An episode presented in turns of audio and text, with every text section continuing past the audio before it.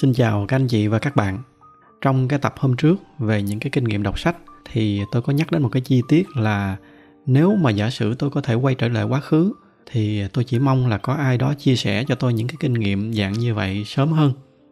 Thì khi mà nghe lại cái đoạn đó, tôi chợt nghĩ ra một cái ý tưởng là tôi sẽ làm một cái series mà tôi muốn bản thân mình biết khi mà còn trẻ thì từ khi mà bắt đầu có cái ý tưởng đó, thì cái chủ đề đầu tiên mà tôi nghĩ ngay đến chính là cái chủ đề mà ngày hôm nay tôi sẽ chia sẻ với các anh chị và các bạn.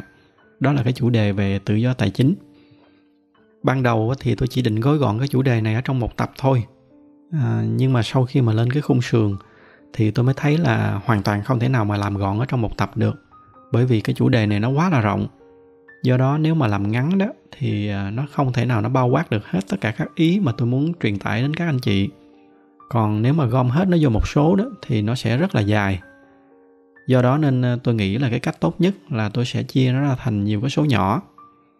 Thì ờ, hôm nay sẽ là cái số đầu tiên, là cái số mà tôi sẽ chưa có đi chi tiết vô toàn bộ cái hành trình, mà tôi sẽ tập trung tôi nói về cái lý do tại sao mà chúng ta nên quan tâm tới cái việc quản lý tài chính cá nhân, cũng như là cái lý do tại sao mà tự do tài chính nó có thể tạo ra những cái thay đổi rất là tích cực cho cuộc sống của chúng ta đây cũng sẽ là cái tập đầu tiên mà tôi có chuẩn bị một số cái minh họa cho các anh chị dễ hiểu. Thì tôi vẫn sẽ cố gắng diễn đạt làm sao mà cho các anh chị nào mà nghe bằng audio ở trên Spotify hoặc là các cái kênh podcast khác vẫn có thể hình dung được.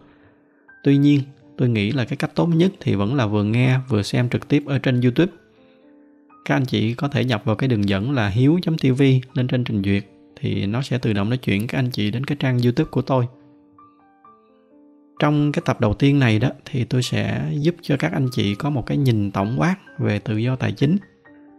Thường thì trước khi bắt tay vô làm bất kỳ một cái việc gì đó đó, thì tôi phải cố gắng tôi trả lời cho bản thân mình được ba cái câu hỏi. Thứ nhất, đó là cái câu hỏi what, nó là cái gì? Sau khi mà đã hiểu nó là cái gì rồi thì tôi sẽ tới cái câu hỏi thứ hai. Cái câu hỏi này quan trọng hơn, đó là why, tại sao tôi phải làm nó? Khi mà làm nó xong rồi thì tôi sẽ được cái gì? Sau khi mà trả lời được hai cái câu hỏi đó rồi đó thì tôi mới đến cái câu hỏi thứ ba đó là câu hỏi how là tôi sẽ làm nó bằng cách nào cho nó hiệu quả nhất. Thường thì cái đoạn how là cái đoạn mà nó sẽ là một cái hành trình rất là dài và nó tốn nhiều công sức của tôi. Và đó là lý do mà tại sao là tôi rất là quan trọng hai cái câu hỏi đầu là câu hỏi what và why. Bởi vì nếu không á, thì tôi sẽ lãng phí thời gian và công sức của mình thì trong cái trường hợp của cái hành trình tự do tài chính này, thì hai cái câu hỏi này nó lại đặc biệt, nó quan trọng hơn nữa. Tại vì đây là một cái hành trình rất là dài. Nó không phải là ngày một, ngày hai. Thông thường thì cái hành trình này nó sẽ mất của người ta khoảng trên dưới 10 năm. Có những người thì còn lâu hơn nữa. Mà không phải chỉ là vấn đề về thời gian không. Trong suốt cái quá trình đó thì chúng ta còn phải liên tục nỗ lực và dành rất là nhiều công sức cho nó do đó nên chúng ta cần phải hiểu rõ cái lý do vì sao mà mình bước chân vô thực hiện cái hành trình này. Và chúng ta cũng phải chuẩn bị trước tinh thần là trong cái hành trình đó thì chúng ta phải đối mặt với những cái gì. Và khi mà đạt được nó rồi thì nó sẽ mang lại cho chúng ta những cái gì. Thì có như vậy, chúng ta mới có đủ động lực để mà đi hết cái hành trình này mà không có bỏ cuộc giữa chừng. Đây cũng là cái lý do mà tại sao mà tôi thu cái tập này đến lần thứ ba thì tôi mới vừa ý tại vì tôi rất là tâm huyết với cái chủ đề này và thực sự là tôi muốn truyền cảm hứng cho các anh chị để từ đó các anh chị có đủ động lực để bắt đầu cái hành trình tự do tài chính của riêng mình. Lúc mà tôi bắt đầu đó thì không có ai chia sẻ cho tôi những cái việc này. Tất cả là tôi phải tự tìm hiểu hết và tự đúc kết cho bản thân mình. Thì hy vọng qua cái loạt bài chia sẻ này của tôi, nó sẽ giúp các anh chị tiết kiệm được cái khoảng thời gian loay hoay đó và tránh được những cái sai lầm mà tôi đã phạm phải riêng với tôi thì sau cái loạt bài này chỉ cần mà tôi truyền được cảm hứng cho một người thôi thì đối với tôi nó cũng là xem như là cái loạt bài này là thành công rồi. Bây giờ chúng ta đi vô cái chủ đề chính là chúng ta sẽ bắt đầu với cái câu hỏi là tự do tài chính nó là cái gì? À, trước khi mà bắt đầu thì tôi cũng xin nói trước là cái chủ đề của chúng ta ngày hôm nay nó là về tài chính mà cụ thể nó là về tiền bạc và hiển nhiên là trong cuộc sống của chúng ta thì nó còn rất là nhiều cái thứ khác quan trọng hơn bên cạnh tiền. Tuy nhiên, vì cái chủ đề của chúng ta ngày hôm nay nó chỉ xoay quanh cái vấn đề về tài chính thôi, nên tôi chỉ nói vòng quanh cái chủ đề này thôi. Cái lý do mà tôi phải nói trước cái điều này đó là để các bạn không có nghĩ rằng chúng ta ở đây chỉ có biết tiền không, mà không biết những cái gì khác. Thì tôi bắt đầu cái hành trình tự do tài chính của mình khoảng hơn 10 năm trước. Và lần đầu tiên khi mà tôi hiểu về cái khái niệm này đó thì nó giống như là một cái wake up call đối với tôi vậy đó. Wake up call nghĩa là nó giống như một cái cú điện thoại mà nó giúp cho mình thức dậy tại vì trước đó tôi cũng đã từng trải qua những cái giai đoạn mà làm được bao nhiêu thì xài bấy nhiêu. Có những cái thời gian tôi làm được khá là nhiều tiền, nhưng mà cũng chính vì không biết cách làm chủ nó, nên rồi sau đó thì cũng không có tích lũy được gì. Khi mà tôi tìm hiểu về cái lĩnh vực này thì tôi thấy là ở nước ngoài có những cái bạn trẻ đã thực hiện cái hành trình này từ rất là sớm. Có những bạn thực hiện từ những năm 19, 20 tuổi, nghĩa là ngay khi mà các bạn mới vừa bước ra đời. Và tôi thật sự là tôi ghen tị với các bạn này, tại vì các bạn đã may mắn các bạn tìm được nó từ quá sớm như vậy.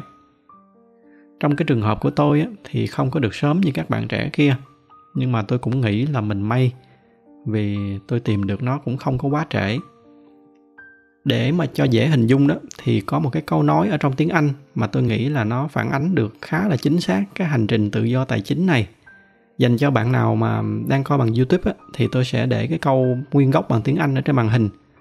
Cái câu này nó dịch ra tiếng Việt á, nó đại loại là bạn hãy là những người mà dám dành ra một vài năm ở trong cuộc đời mình để mà làm cái chuyện mà không mấy ai chịu làm. Để rồi sau đó bạn có thể sống trọn cái cuộc đời còn lại của mình theo cái cách mà không mấy ai có thể sống.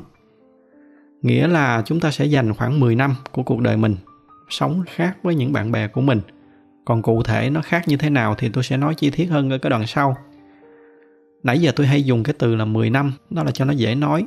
Nhưng mà thật ra thì cái thời gian này nó sẽ là không có cố định, tùy theo cái tình trạng tài chính của mỗi người. Chứ không có nghĩa là chúng ta cứ làm đúng cái này 10 năm thì nó sẽ đạt được cái tự do tài chính Tuy nhiên là các bạn cũng yên tâm là trong 10 năm đó thì chúng ta vẫn sống một cái cuộc sống rất là chất lượng, chứ không phải chỉ là 10 năm khổ ải. Tại vì có rất là nhiều người nghĩ rằng để mà thực hiện được cái hành trình này đó thì chúng ta không có được tiêu xài gì hết. Thì cái điều đó nó là không đúng. Cá nhân tôi thì đã thực hiện cái hành trình này khá là lâu rồi và các cái hoạt động chi tiêu của tôi vẫn khá là bình thường. Chỉ là tôi tiêu xài nó một cách có khoa học hơn. Nghĩa là chúng ta sẽ sống 10 năm không có giống những cái người xung quanh mình để rồi sau 10 năm đó chúng ta sẽ đạt được một cái ngưỡng mà chúng ta có thể nói cái câu đó là fuck you money. Đây là một cái câu rất là phổ biến ở trong cái cộng đồng tự do tài chính. Nó mang cái hàm ý đó là từ nay chúng ta không còn phải lệ thuộc vào tiền nữa. Tại vì nếu mà chúng ta suy nghĩ kỹ đó, chúng ta sẽ thấy là tiền nó là một cái nó trói chúng ta vô rất là nhiều thứ. Mà một phần không nhỏ trong số đó là những cái thứ nó làm cho cuộc sống của mình nó rất là bí bách thì từ nay chúng ta có đủ tiền để chúng ta có thể nói fuck you với tất cả những cái thứ mà nó không có tạo ra giá trị cho cuộc sống của mình. Những cái thứ mà nó sẽ làm cho chất lượng cuộc sống của mình nó đi xuống. Thì với tất cả những cái thứ đó, từ nay mình sẽ có được thêm một cái lựa chọn là mình bỏ đi một cách nhẹ nhàng ra khỏi những cái thứ đó. Tôi có thể cho các bạn một cái ví dụ nhỏ dành cho các bạn còn trẻ. Đó là rất nhiều trường hợp các bạn học xong, các bạn đi làm rồi các bạn mới dần dần nhận ra là mình không hề thích cái công việc mà mình đang làm. Và trong những cái trường hợp như vậy thì chúng ta thường nghe những cái lời khuyên kiểu như là hãy mạnh dạn bỏ những cái công việc mình không thích để mà đi làm theo những cái đam mê của mình.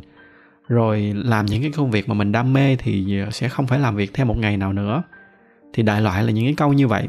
Nhưng mà ở trong thực tế đó thì mọi việc nó không có đơn giản. Bỏ việc rồi thì tiền đâu mà sống rồi chưa kể là khi mà bỏ ngang để đi học lại từ đầu một cái ngành mới, trong cái khoảng thời gian học đó thì lấy tiền đâu mà học. Rồi thêm nữa, khi mà học xong rồi thì khi mà bắt đầu đi xin việc, những cái công việc ban đầu thì thường là thu nhập của nó rất là thấp. Phải mất khá khá lâu thời gian thì cái mức thu nhập nó mới quay trở lại như cũ. Do đó cái việc mà bỏ đi tất cả để chuyển sang một cái ngành mới đó, nó là một cái việc mà lúc nào nói cũng dễ hơn làm rất là nhiều. Và cũng chính vì nó khó nên rất là nhiều trường hợp là các bạn chấp nhận tiếp tục làm cái công việc mà mình không thích kia. Để rồi sau đó nó tiếp tục, nó làm cho cái cuộc sống của mình nó mất chất lượng. Thì tất cả những cái vòng luẩn quẩn này nó đều xoay quanh một cái vấn đề, đó là cái sức cản của đồng tiền. Nếu mà bây giờ mình lấy đi cái biến số về tiền bạc, thì tôi tin chắc là cái quyết định buông bỏ của các bạn nó sẽ dễ hơn rất là nhiều thì đó là một cái ví dụ về cái giá trị của cái việc là chúng ta có được cái tự do tài chính. Ở đây thì tôi có một cái ví dụ khác nữa. Nhân tiện thì hôm nay tôi sẽ nói một cái cách ngẫu nhiên, nghĩa là nghĩ đến đâu tôi nói đến đó, coi như một cái buổi chia sẻ thân tình với các bạn. Tôi sẽ không có bám quá sát vô một cái cấu trúc nào cả. Thì có một cái câu hỏi mà tôi thường hay hỏi những cái bạn trẻ khác là, nếu mà ngày mai em trúng số được vài chục tỷ đó thì em có tiếp tục làm cái công việc mà mình đang làm hay không? Thì đa số cái câu trả lời mà tôi nhận được là không. Tất nhiên là cũng có một vài trường hợp là có em trả lời là có. Trong những cái trường hợp đó thì các em rất là thích cái công việc mà mình đang làm. Và dù cho cái thu nhập đó nó là bao nhiêu đi chăng nữa thì các em vẫn làm. Thì bằng cái cách mà đặt cái câu hỏi đó cho bản thân mình đó, thì chúng ta sẽ rất là dễ xác định được là mình có đang thực sự làm cái việc mà mình thích hay không? Hay là mình chỉ đơn giản là đi làm để kiếm tiền? Và tự do tài chính nó sẽ cho phép chúng ta có một cái quyền lựa chọn là chỉ làm những cái việc gì mà mình thích, mà mình không phải quan tâm tới cái việc đó là nó có tạo ra cho mình bao nhiêu tiền nữa. Thậm chí, kể cả khi nó không có tạo ra cho mình tiền, thì mình vẫn làm, tại vì đơn giản là mình thích cái công việc đó. Và hiển nhiên, ở một cái chiều ngược lại, thì nó cũng sẽ cho phép mình có cái quyền walk away. Tôi hay dùng cái từ walk away, nghĩa là mình bước ra khỏi cái công việc đó tất nhiên là đến cái lúc này thì chúng ta phải tập cho mình những cái thói quen là mình đã làm gì thì cũng phải làm cho nó hết mình, làm tới cùng. Không phải là từ bây giờ mình có cái quyền work away rồi thì cái công việc nào mình cũng làm xìu xìu ến ẩn, rồi bỏ cuộc giữa chừng. Nhưng đó là một cái khía cạnh khác. Ở cái góc độ mà chúng ta đang nói là về góc độ về tài chính thì nó cho chúng ta có thêm được một cái lựa chọn. Đó là cái lựa chọn dừng lại. Và đây là một cái sự xa xỉ mà không phải ai cũng có được mà không chỉ ở trong công việc không đâu, tự do tài chính nó còn cho chúng ta rất là nhiều những cái tự do khác. Chúng ta có thể tự do đến sống ở bất kỳ cái nơi nào mà mình muốn. Có một số bạn tâm sự với tôi là, nếu mà được lựa chọn thì em sẽ chuyển lên đà lạt em sống, hoặc là em chuyển về quê em sống. Nhưng mà tại vì công việc mà em bắt buộc em phải ở lại sài gòn, hoặc là ở các cái đô thị lớn. Thì đó cũng là một cái ví dụ khác về cái chuyện là tiền nó giới hạn cái lựa chọn của mình thì khi mà các bạn đạt được tự do tài chính, khi mà đã loại bỏ được cái yếu tố về tiền bạc, thì nó cũng mở ra rất là nhiều cánh cửa cho chúng ta. Không chỉ là chúng ta có thể sống ở bất kỳ tỉnh nào mà chúng ta muốn, mà thậm chí là chúng ta có thể sống ở bất kỳ nước nào chúng ta muốn. Tất nhiên là cái đoạn này là nó có liên quan đến cái chuyện là về visa, về passport, nhưng mà đó là một cái câu chuyện khác. Còn ở cái khía cạnh tài chính thì chúng ta không phải ở một chỗ nữa hồi nãy giờ thì các bạn để ý là tôi nhắc đi nhắc lại rất là nhiều về hai cái chữ là tự do. Bởi vì thật ra tự do nó mới chính là cái cốt lõi của cái điều mà chúng ta đang hướng tới. Nó chính là cái câu trả lời cho cái câu hỏi why của chúng ta. Cái câu hỏi là tại sao mình phải dành ra rất là nhiều thời gian và nỗ lực để thực hiện cái hành trình này. Có rất là nhiều người họ không tìm hiểu kỹ thì họ hiểu lầm tự do tài chính nó chính là sự giàu sang. Là phải có thật nhiều tiền thì mới là tự do tài chính. Thì thật ra hoàn toàn không phải như vậy sâu xa của cái gốc rễ của tự do tài chính đó, nó chính là cái sự tự do. Mà đó cũng là lý do mà tại sao có hai cái chữ tự do ở trong cái khái niệm tự do tài chính. Và hai cái chữ tự do đó đó mới chính là cái điều xa xỉ nhất mà không phải ai cũng có được kể cả những người đang có rất là nhiều tiền. Khi mà họ muốn dừng lại đó thì nó cũng rất là khó để mà dừng lại. Mới gần đây thôi thì có một cái anh bạn anh cũng là chủ một cái doanh nghiệp lớn ở việt nam. Tôi với ảnh ngồi à, nói chuyện thì à, ảnh có tâm sự với tôi là nhiều lúc cũng muốn ngưng lại để mà còn có thời gian trải nghiệm thêm những cái điều khác nữa. Nhưng mà đâu có được. Rồi mấy trăm công nhân của cái doanh nghiệp sẽ sống như thế nào? Thì tôi nghe như vậy thì tôi rất là trân trọng những cái suy nghĩ của ảnh dành cho những người khác. Nhưng mà bên cạnh đó, qua những cái lời mà ảnh tâm sự rất là chân thành như vậy đó, thì tôi mới càng thấy là tự do là một cái thứ rất là xa xỉ. Nó mắc hơn rất là nhiều so với nhà cửa, xe cộ những cái người mà đang có tự do mới là những cái người thật sự giàu. Vậy thì làm sao mà chúng ta đạt được cái ngưỡng tự do tài chính? Thì ở đoạn này tôi có một số cái tin vui cho các bạn. Thứ nhất, đó là nó không có quá nhiều như chúng ta nghĩ. Rất là nhiều người nghĩ là chúng ta phải thật giàu. Trong tài khoản phải có cỡ vài chục triệu đô, thì đó mới là lúc chúng ta có tự do tài chính. Thật ra không phải vậy. Và trong cái chuỗi bài lần này tôi sẽ cung cấp cho các bạn cái cách để mà tính ra một cái con số cụ thể của cái ngưỡng tự do tài chính của mình là bao nhiêu. Và thứ hai quan trọng hơn đó là không phải chỉ đến khi nào mà đạt được tới cái mốc kia rồi á thì chúng ta mới hạnh phúc. Cái hành trình tự do tài chính này thật ra nó là một cái hành trình nó giúp chúng ta thay đổi cái mindset chứ không phải chỉ là một cái hành trình kiếm tiền. Và khi mà chúng ta đã thay đổi được cái mindset đó thì ngay trong cái giai đoạn mà chúng ta đang thực hiện cái hành trình đó, là chúng ta cũng đã thấy hạnh phúc rồi. Không có phải đợi đến 10 năm sau thì chúng ta mới thấy hạnh phúc thì sở dĩ mà tôi chọn nói về cái chủ đề này đó đó là khi mà tôi nhìn xung quanh mình, tôi thấy rất là nhiều những cái người quen của mình ở Việt Nam, đặc biệt là các bạn trẻ, có rất là ít bạn có cái hiểu biết về cái vấn đề này. Và bởi vì các bạn không quan tâm, nên nó dẫn đến một cái kết quả là các bạn đều rất là yếu trong cái kỹ năng quản lý tài chính của mình, trước mắt là cho cá nhân mình, rồi xa hơn nữa sau này là cho gia đình mình. Và thật ra tôi nghĩ là cái này nó cũng không hẳn là lỗi 100% ở các bạn. Tôi nghĩ nó có một phần là do cái mindset của người Việt Nam mình. Các bạn để ý là người Việt Nam mình thường có cái xu hướng đề cao cái sự phóng khoáng và coi nhẹ cái đồng tiền. Và thường là có cái xu hướng là né tránh, nói quá nhiều về cái việc quản lý chi tiêu. Thậm chí là đôi khi còn xem nó như là một cái thứ gì đó không hay. Họ nghĩ là với những người như vậy thì suốt ngày chỉ nghĩ đến tiền không? Thì cá nhân tôi cho rằng đây là một cái cách nghĩ rất là tai hại. Thứ nhất, đó là nó sai, bởi vì chính cái việc chi tiêu có kế hoạch nó sẽ giúp các bạn kiểm soát được cái dòng tiền của mình tốt hơn. Rồi từ đó nó sẽ giúp cho các bạn có cái cách chi tiêu thông minh hơn. Đó là trong ngắn hạn. Còn về dài hạn đó, chính cái việc mà biết cách quản lý tài chính, nó sẽ giúp cho các bạn không bị căng thẳng về tiền bạc. Và từ đó nó sẽ cho phép chúng ta chi tiêu một cách thoải mái hơn. Còn ngược lại, nếu mà đã không biết quản lý chi tiêu, thì nó sẽ rất là dễ dẫn đến cái tình trạng là thiếu trước hụt sau. Rồi vay đầu này nợ đầu kia rồi tệ hơn là mượn không trả nổi. Tới cái lúc đó thì không phải là chỉ mất tiền, mà đôi khi là còn mất luôn cả uy tín. Thì chính vì cái cách nghĩ tai hại như vậy mà dần dần nó tạo ra một cái thói quen không hay cho các bạn trẻ, đặc biệt là các bạn nam. Đó là các bạn đánh đồng giữa cái việc sống phóng khoáng với cái việc chi tiêu không có kiểm soát. Hai cái này là hoàn toàn khác nhau và cũng từ cái việc là các bạn không có để ý tìm hiểu, dẫn đến cái việc là các bạn không có một cái sự chuẩn bị nào ở trong cái việc xây dựng cho mình những cái kỹ năng về quản lý tài chính cá nhân. Thỉnh thoảng thì tôi có hỏi chuyện một số các em, thì đại đa số trường hợp các em là không hề biết những cái khái niệm như là cái mức chi tiêu tối thiểu của mình là bao nhiêu, rồi cái mức chi tiêu tiêu chuẩn của mình là bao nhiêu. Đây là những cái khái niệm rất là căn bản ở trong quản lý tài chính cá nhân. Mặc kể cả những cái thứ đơn giản hơn như là một cái lộ trình tích lũy, các em cũng không có đa số những cái trường hợp nếu mà có tích lũy thì là do thỉnh thoảng dư được đầu này hay đầu kia chút tiền. Ví dụ như là được thưởng cuối năm hoặc là làm thêm freelance gì đó. Rồi các em để cái tiền đó vô ngân hàng, rồi tạm xem nó như là một cái khoản tích lũy. Đây là một cái cách rất là thô sơ và nó không có hiệu quả.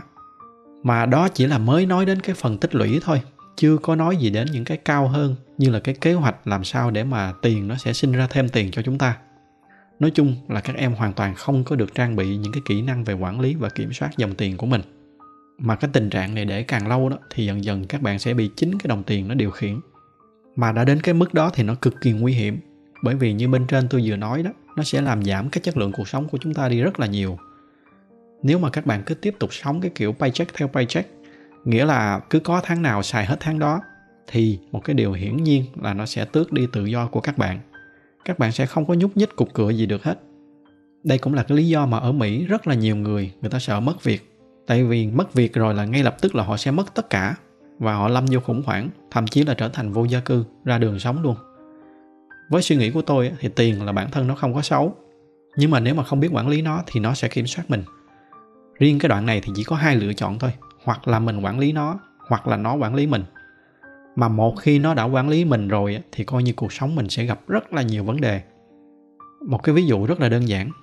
Tôi nghĩ là trong số các anh chị em bà đang nghe các podcast này, ít nhiều cũng đã có lần các anh chị chứng kiến một cái cảnh, một cái gia đình nào đó cãi nhau, mất hạnh phúc chỉ vì những cái căng thẳng xung quanh cái chuyện cơm áo gạo tiền. Thậm chí là nhiều khả năng là có một số anh chị đã từng trực tiếp sống ở trong những cái gia đình như vậy. Ở đây thì tôi không có nói là có tiền thì tự động là gia đình sẽ hạnh phúc nhưng khi mà có đủ tiền thì ít nhất chúng ta sẽ loại bớt được một cái yếu tố làm cho chúng ta mất hạnh phúc. Ở cái đoạn này thì tôi có một cái câu chuyện nho nhỏ tôi muốn chia sẻ thêm với các anh chị và các bạn. Đó là trong một cái lần mà tôi nói chuyện với một số người bạn thì chúng tôi có trao đổi về những cái chuyện nó hơi vĩ mô một chút. Rồi từ từ cái câu chuyện nó dẫn đến cái câu chuyện của những cái người già ở việt nam mình mà vẫn phải làm lụng vất vả ngoài đường đó. Thì trong cái buổi nói chuyện hôm đó đó, có một cái câu nói mà nó làm tôi nhớ hoài đó là ở việt nam mình đang bị một cái vấn đề. Đó là chúng ta chưa kịp giàu thì chúng ta đã già.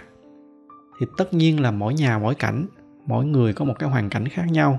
Tôi không có cái ý nói là những cái người lớn tuổi mà đang phải làm lụng vất vả kia là do trước đây họ tiêu xài không có kế hoạch. Tôi hoàn toàn không có ý đó. Thậm chí là tôi rất là thương những cái người đó. Nhưng tôi có cái ý muốn nói với các bạn trẻ là nếu mà các bạn không biết tích lũy, các bạn không biết quản lý tài chính cho cá nhân mình thì cẩn thận coi chừng các bạn sẽ vô cái tình trạng là chưa kịp giàu thì các bạn đã già.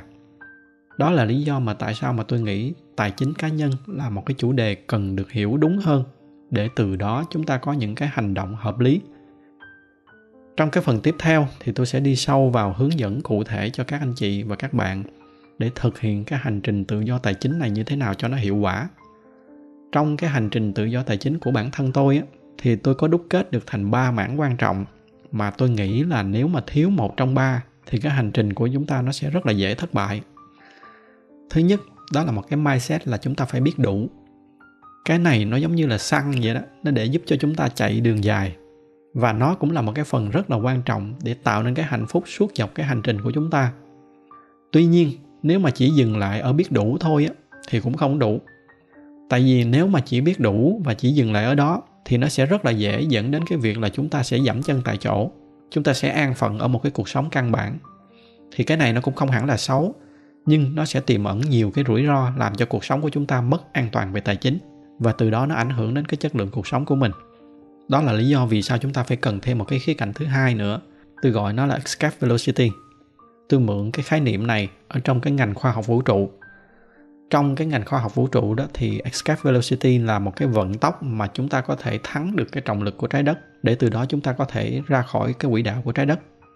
Thì tương tự như vậy ở trong khía cạnh tài chính, đó là cái con số cụ thể để chúng ta có thể thắng được cái sự ảnh hưởng của tiền bạc. Để từ đó chúng ta có thể sống cái cuộc sống của mình mà không có lo là bị nó ảnh hưởng nữa. Cái việc mà biết được cái con số đó nó không phải là để chúng ta dừng lại khi mà đạt được cái con số đó rồi, mà là để chúng ta biết là à từ nay tôi có thêm một cái lựa chọn nữa trong cái danh sách tự do lựa chọn của mình. Đó là cái lựa chọn dừng lại nếu chúng ta muốn. Thì cái việc mà có được cái con số cụ thể này nó rất là quan trọng.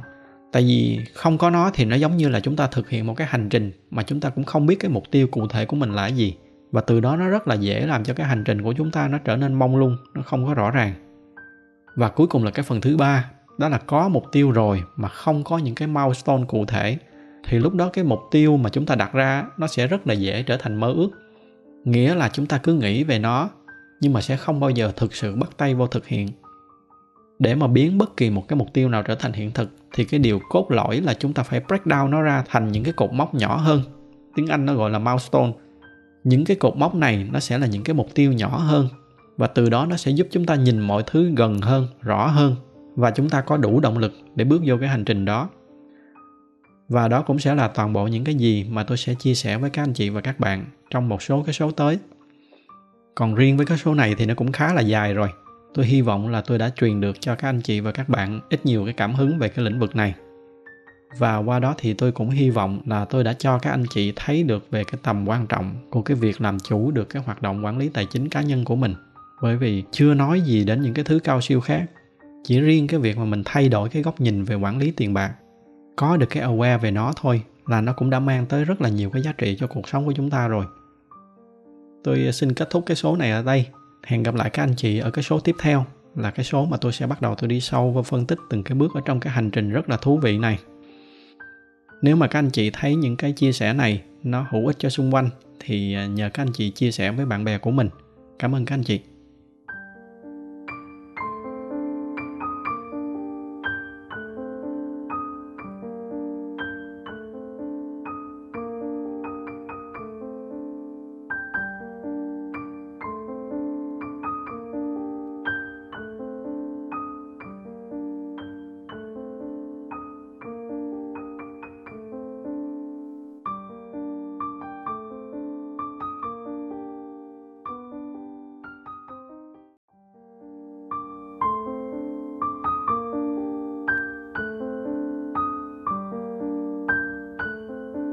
Xin chào các anh chị và các bạn. Rất là vui được gặp lại các anh chị và các bạn sau một tuần. Cái tuần vừa rồi là một cái tuần khá là bận đối với tôi. Đây cũng là cái lần đầu tiên mà tôi bay trở lại sau hơn một năm là gần như là không có bay đi đâu hết. thì tuy nó chỉ là một cái chuyến đi ngắn ngày ở trong nội địa nước úc, nhưng mà do những cái người mà tôi đi cùng là những cái người rất là đặc biệt, cộng thêm với cái mục đích chuyến đi nó cũng rất là hay do đó nên cái chuyến đi đó nó để lại cho tôi khá là nhiều cái trải nghiệm thú vị một lúc nào đó có dịp thì tôi sẽ kể lại cho các anh chị nghe ở trong một cái à, podcast khác. Kể từ khi mà tôi thực hiện cái podcast này đó, thì tôi có thêm một cái niềm vui mới, đó là mỗi tuần tôi có dịp ngồi xuống. Một phần là để chia sẻ cho các anh chị và các bạn những cái nội dung của podcast, nhưng một phần là nó cũng cho tôi cái cảm giác giống như là cuối tuần tôi có dịp ngồi lại trò chuyện với những cái người bạn từ xa có một số anh chị hỏi tôi là sao không làm cái tần suất nó nhiều hơn mà mỗi tuần chỉ có một số. Thì thú thật với các anh chị là hiện tại cái quỹ thời gian của tôi nó chưa có cho phép. Thời gian trong tuần của tôi hầu hết là dành cho công việc. Ngoài cái công việc cố vấn ở chính phủ thì tôi còn đang cố vấn thêm cho một số công ty khác. Ngoài ra thì tôi cũng đang viết một cái quyển sách. Do đó nên cái quỹ thời gian mà tôi dành cho cái hoạt động podcast này chủ yếu nó tập trung vào cuối tuần mà cái tật của tôi thì mỗi khi mà làm cái gì thì tôi cố gắng tôi làm mọi thứ cho nó thiệt là chỉnh chu, nên nó cũng hơi mất thời gian một chút.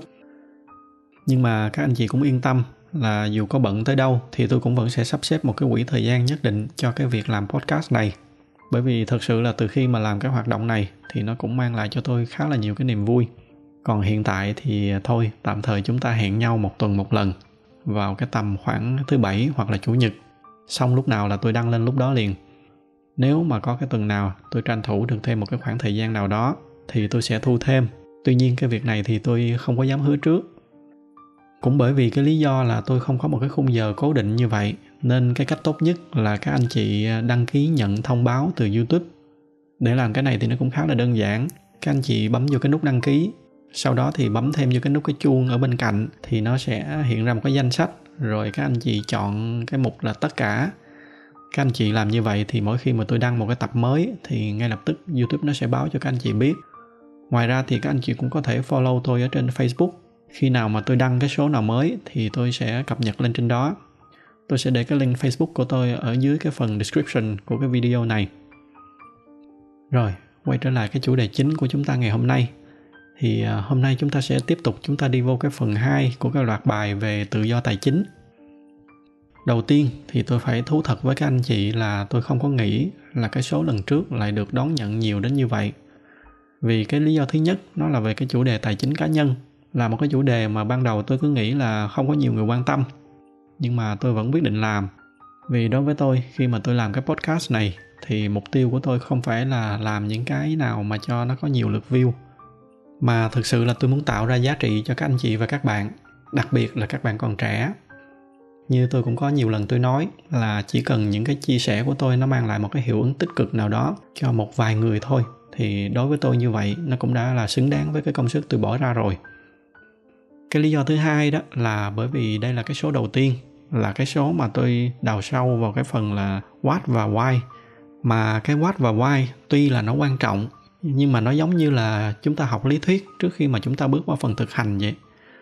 Mà học lý thuyết thì lúc nào nó cũng chán hơn là thực hành nhưng mà như tôi đã nói trong cái số trước đó, cái việc mà hiểu cho nó rõ về những cái gì mà chúng ta định làm và cái lý do mà tại sao chúng ta làm nó nó rất là quan trọng. Do đó mà cuối cùng tôi vẫn quyết định là phải làm cái số đó trước. Và kể cả hôm nay, với những cái anh chị nào mà chưa nghe cái số đầu tiên, thì tôi vẫn khuyên là các anh chị nên nghe lại cái số đầu tiên trước, rồi hẳn quay lại nghe tiếp cái số này. Thì vì hai cái lý do đó, nên ban đầu tôi nghĩ là cái số đó sẽ không có nhiều người xem tuy nhiên, cái kết quả là tôi rất là bất ngờ. Cái tập đó được mọi người đón nhận rất là tích cực. Sau khi mà đăng cái tập đó thì tôi nhận được rất là nhiều tin nhắn và email nói rằng các anh chị đã xem và được truyền cảm hứng rất là nhiều. Và đó cũng là cái số mà tôi nhận được rất là nhiều những cái comment ở trên youtube. Và cũng xin cáo lỗi với các anh chị là tôi không có thời gian để trả lời hết mấy cái comment đó.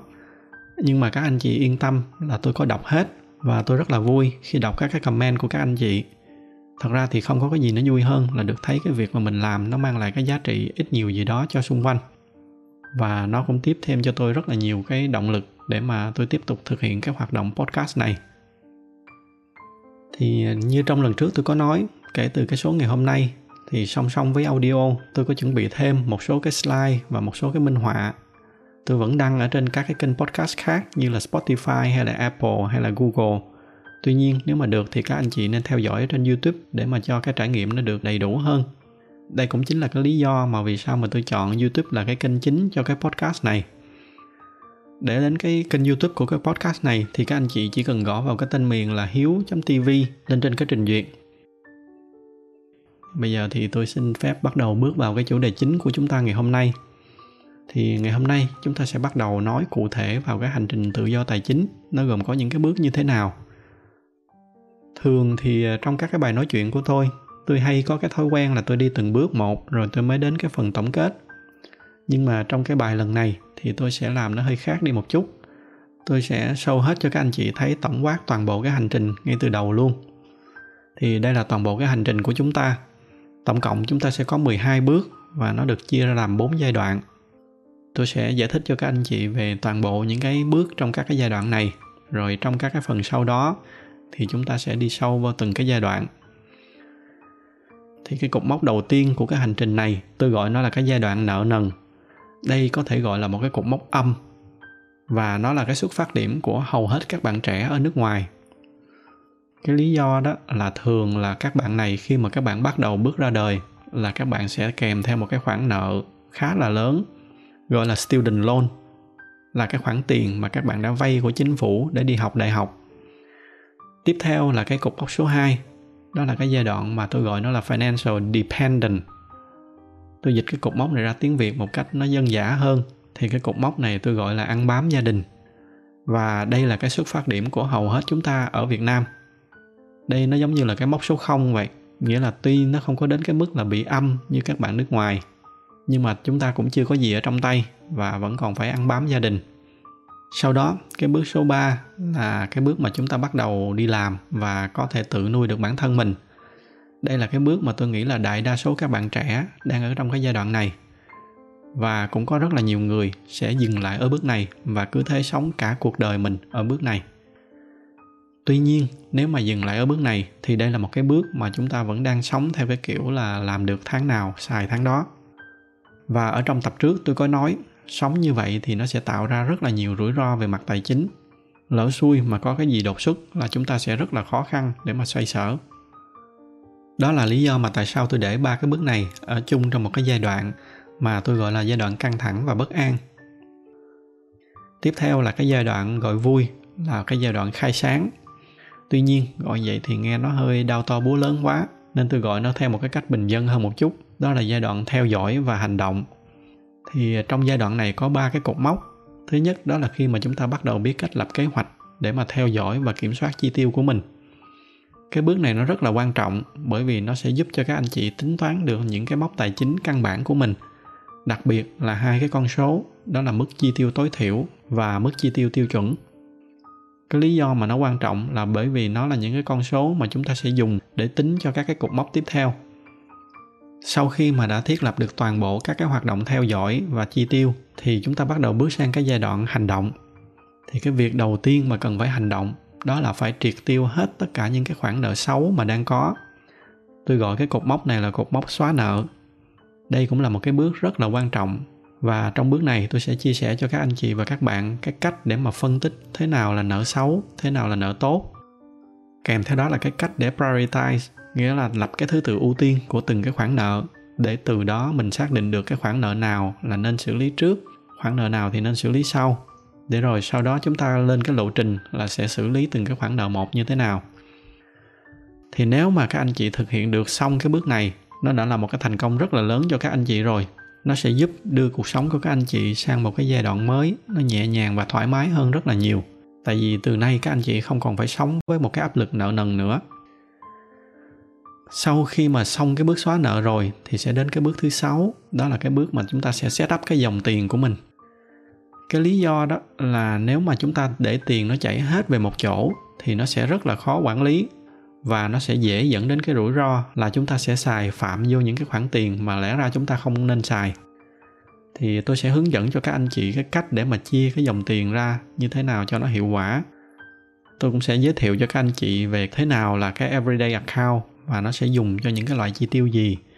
Rồi thế nào là cái saving account và cái saving account thì nó sẽ dùng cho những cái hoạt động gì? Ngoài ra thì tôi cũng sẽ giúp cho các anh chị cái cách setup một cái emergency fund và một cái nữa là cái rainy day fund. Hoặc là có nơi thì họ gọi đó là sinking fund. Thì đầu tiên nó là cái gì? Rainy day fund và emergency fund. Hai cái này nó khác nhau như thế nào? Và tại sao là nên setup hai cái fund này? Cũng như là cái cách mà tính ra được cái tỷ lệ hợp lý cho từng loại.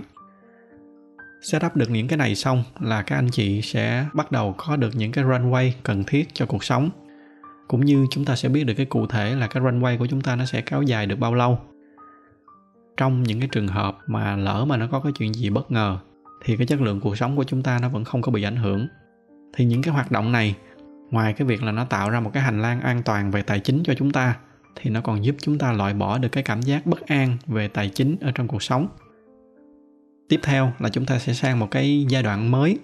Nếu mà dùng đúng cái từ tiếng anh cho giai đoạn này thì nó gọi là well building.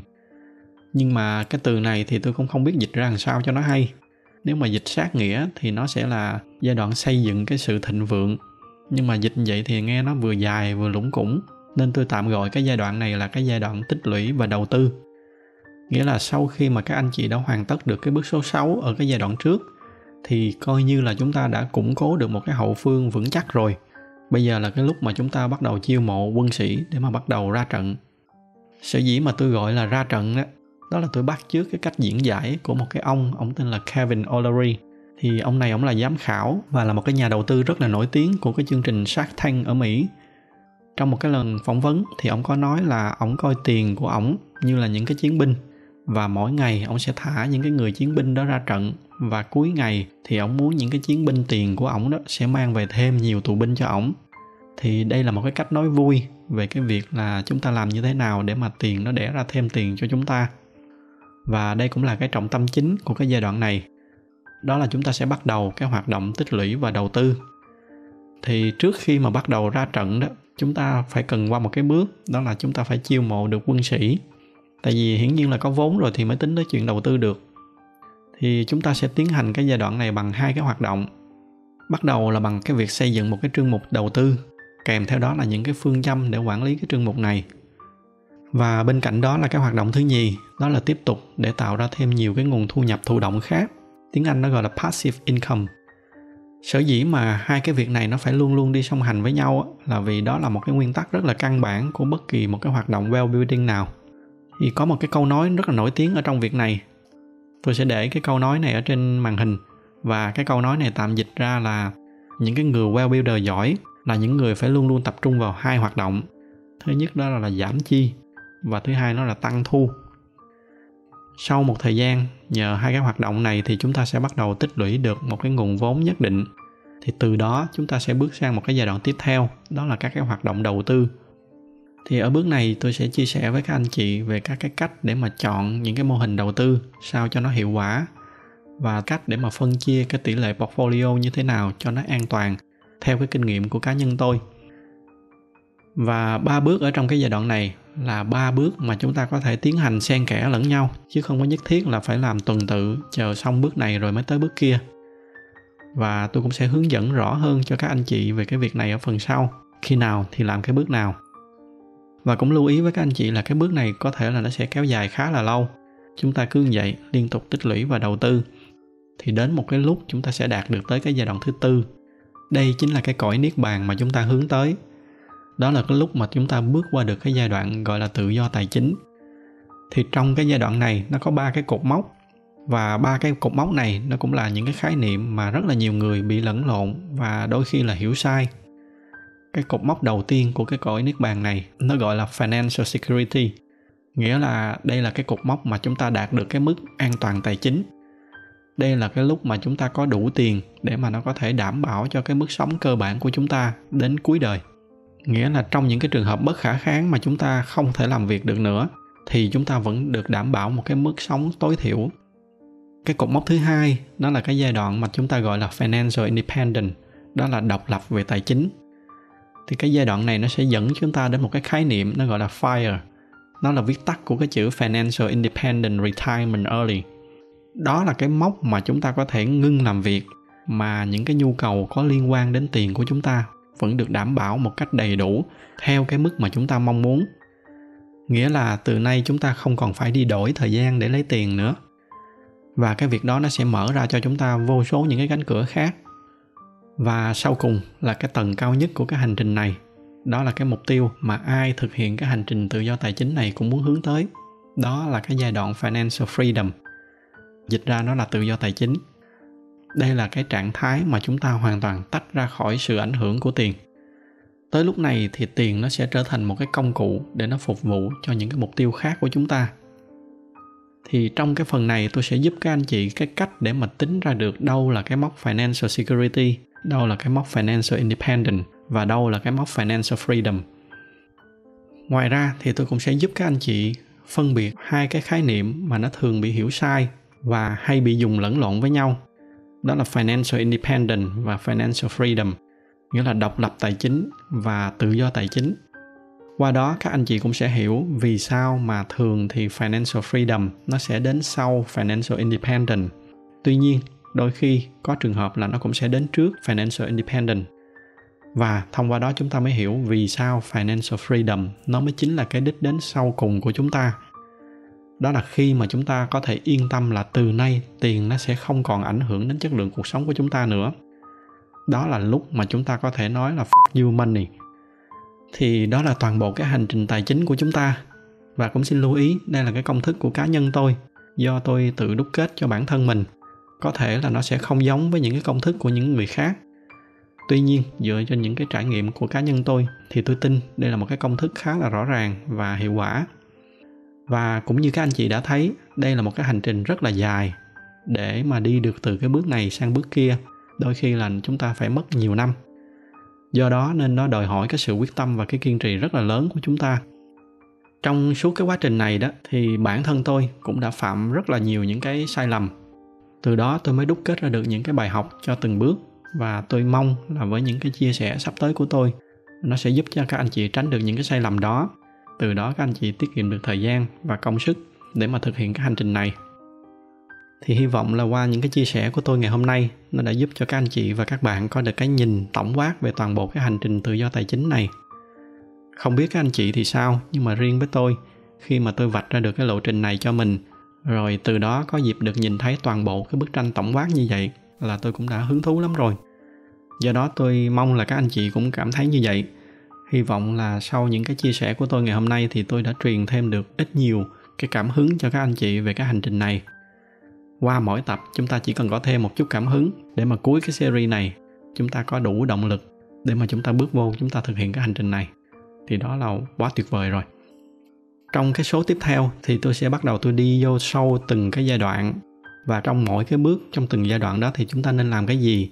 Nên đặt cái mục tiêu ra sao? Và có những cái kinh nghiệm gì nên làm? Những cái gì nên tránh thì tôi sẽ chia sẻ hết cho các anh chị. Từ đó giúp cho cái hành trình của các anh chị nó dễ dàng hơn một chút. Còn với cái số này thì tôi xin kết thúc tại đây. Nếu mà các anh chị thấy những cái nội dung mà tôi chia sẻ trong số này nó là bổ ích cho xung quanh, thì nhờ các anh chị chia sẻ cho bạn bè của mình cảm ơn sự theo dõi của các anh chị và hẹn gặp lại các anh chị vào tuần sau.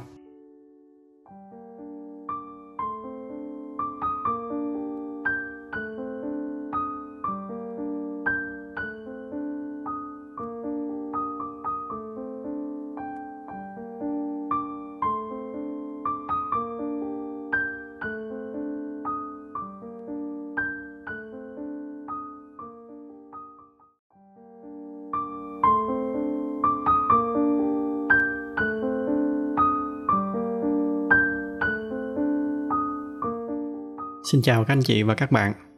Trong cái tập trước thì chúng ta đã có một cái nhìn bao quát về toàn bộ cái hành trình tự do tài chính, gồm có những cái bước nào. Thì à, ngày hôm nay chúng ta sẽ bắt đầu đi chi tiết vô cái giai đoạn đầu tiên. Và theo tôi thì cũng là cái giai đoạn khó nhất. Khó là bởi vì người ta thường nói là bất kỳ một cái hành trình nào thì cái giai đoạn khó nhất là cái giai đoạn đi từ nhà ra đường, là cái bước mà khi mà chúng ta thắng được cái sức ì và bắt đầu đi những cái bước đầu tiên Trước khi bắt đầu thì tôi xin phép nhắc lại là cái podcast của chúng ta có phát ở trên tất cả các cái nền tảng bao gồm Spotify, Apple hay là Google Podcast. Trên mấy cái nền tảng này thì các anh chị search Hiếu TV thì nó sẽ ra. À, nhưng mà vì bên cạnh audio thì có nhiều tập tôi còn chuẩn bị thêm một số cái slide và minh họa do đó nên để mà có được đầy đủ cái trải nghiệm thì các anh chị có thể xem bằng YouTube các anh chị có thể nhập vào cái đường dẫn là hiếu.tv thì à, trình duyệt nó sẽ đưa các anh chị đến cái kênh youtube của cái podcast này. Ngoài ra thì cái podcast của chúng ta sẽ định kỳ phát vào mỗi cái ngày chủ nhật hàng tuần. Nếu mà có cái tuần nào có thêm thời gian thì tôi sẽ làm thêm. Các anh chị có thể đăng ký vào youtube hoặc là follow tôi trên facebook để mà nhận cái thông báo mỗi khi mà tôi đăng một cái số nào đó mới. Tôi sẽ để thêm cái link facebook ở dưới cái mô tả của cái video này. Bây giờ thì chúng ta bắt đầu, chúng ta đi vô cái chủ đề chính thì trong cái tập ngày hôm nay, tôi sẽ cùng với các anh chị đào sâu cái giai đoạn đầu tiên của cái hành trình này. Và cái cột mốc đầu tiên, đó là cái cột mốc nợ nần. Nghe nó hơi ờ, depressed, nhưng mà đó là cái xuất phát điểm của rất là nhiều các bạn trẻ lớn lên ở nước ngoài.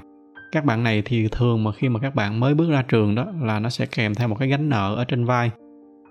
Cái lý do đó là ở các cái nước phương tây, cái văn hóa tự lập của các bạn được hình thành từ rất là sớm do đó nên khi mà đã đến cái tuổi đi học đại học thì thường là các bạn này phải tự trang trải cái tiền học. Và vì đại đa số các cái trường hợp là các bạn ở cái độ tuổi này cũng chưa có một cái khoản tích lũy nào. Do đó nên chính phủ ở các nước này họ sẽ có cái chương trình cho vay cho cái việc học đại học. Nó gọi là student loan. Và những cái món nợ này nó cũng thường là khá lớn chứ không ít. Ví dụ là ở mỹ thì trung bình nó là vào khoảng vài chục ngàn. Bạn nào học ở những cái trường mắc tiền thì có khi nó là còn cao hơn nữa ở úc thì những cái chính sách an sinh xã hội nó cao hơn được một chút, nên các bạn được ưu đãi hơn. Nhưng dù sao thì nó vẫn là những cái khoản nợ rất là lớn. Và những cái khoản nợ này thường là nó sẽ theo các bạn đó trong một cái khoảng thời gian rất là dài. Chính vì vậy nên đối với các bạn ở bên này cái ngày mà các bạn trả được hết cái student loan cũng là một cái ngày rất là đặc biệt ở trong đời. Ở việt nam mình thì đại đa số trường hợp là các bạn không có phải vướng vô cái khoản nợ này chủ yếu là do cái văn hóa của xã hội của chúng ta. Trừ những cái trường hợp đặc biệt khó khăn, còn thường thì là cha mẹ sẽ mặc định, chu cấp cho con cái mình cái việc học đại học. Do đó nên khi mà các bạn bước ra đời, dù là lúc đó là tay trắng, nhưng mà ít nhất là các bạn đang ở cái vạch số không. Không có đến mức là phải xuất phát ở cái vạch âm như là các bạn ở nước ngoài. Mấy cái bạn đó là thường là phải mất một thời gian dài thì mới trả xong cái student loan nghĩa là các bạn đó phải mất vài năm thì mới tới được cái vạch xuất phát của các bạn ở việt nam. Thì đó là cái cột mốc đầu tiên trong cái hành trình tài chính của chúng ta. Chút nữa thì tôi sẽ quay lại tôi nói chi tiết hơn về cái vụ nợ nần này. Sau đó thì chúng ta sẽ đến cái mốc thứ hai. Và như là tôi đã nói ở bên trên đó, đây là cái cột mốc bắt đầu của hầu hết các bạn ở việt nam. Đó là cái cột mốc ăn bám gia đình. Thì ai trong chúng ta cũng có cái giai đoạn ăn bám? Đây là cái giai đoạn mà tự bản thân mình chưa có nuôi được mình. Lúc đó thì chúng ta sống được là nhờ cái sự chu cấp của cha mẹ. Và theo suy nghĩ của cá nhân tôi á, thì chúng ta sẽ được phép sống trong cái giai đoạn này cho đến năm 18 tuổi. Là cái năm mà chúng ta chính thức được phép đi làm. Mà theo đúng luật pháp thì 15 tuổi là đã được phép đi làm rồi. Không phải là 18 đâu, nhưng mà tôi nói du di là 18 ở những cái miền quê nghèo đó thì chúng ta thấy là có những em nhỏ mới 9 10 tuổi thôi là đã bắt đầu phải đi làm thuê làm mướn để giúp cho gia đình rồi. Rất là tội nghiệp. Thì ở đây tôi không có cái ý là tôi kêu gọi các bạn 9 10 tuổi là bắt đầu phải đi làm rồi. Bởi vì tôi vẫn nghĩ là cái giai đoạn này nếu được thì nên cố gắng tập trung học. Nhưng mà cái ý của tôi muốn nói ở đây là chỉ riêng cái chuyện mà chúng ta được ăn bám suốt 18 năm đầu đời. Riêng cái chuyện đó thôi, nó cũng đã là một cái sự may mắn rất là lớn so với người khác rồi. Do đó mà tôi nghĩ tới năm 18 tuổi là bắt đầu phải tự biết đứng ở trên cái đôi chân của mình. Nếu mà có đi học đại học thì cùng lắm là được kéo dài ra thêm 4 năm nữa.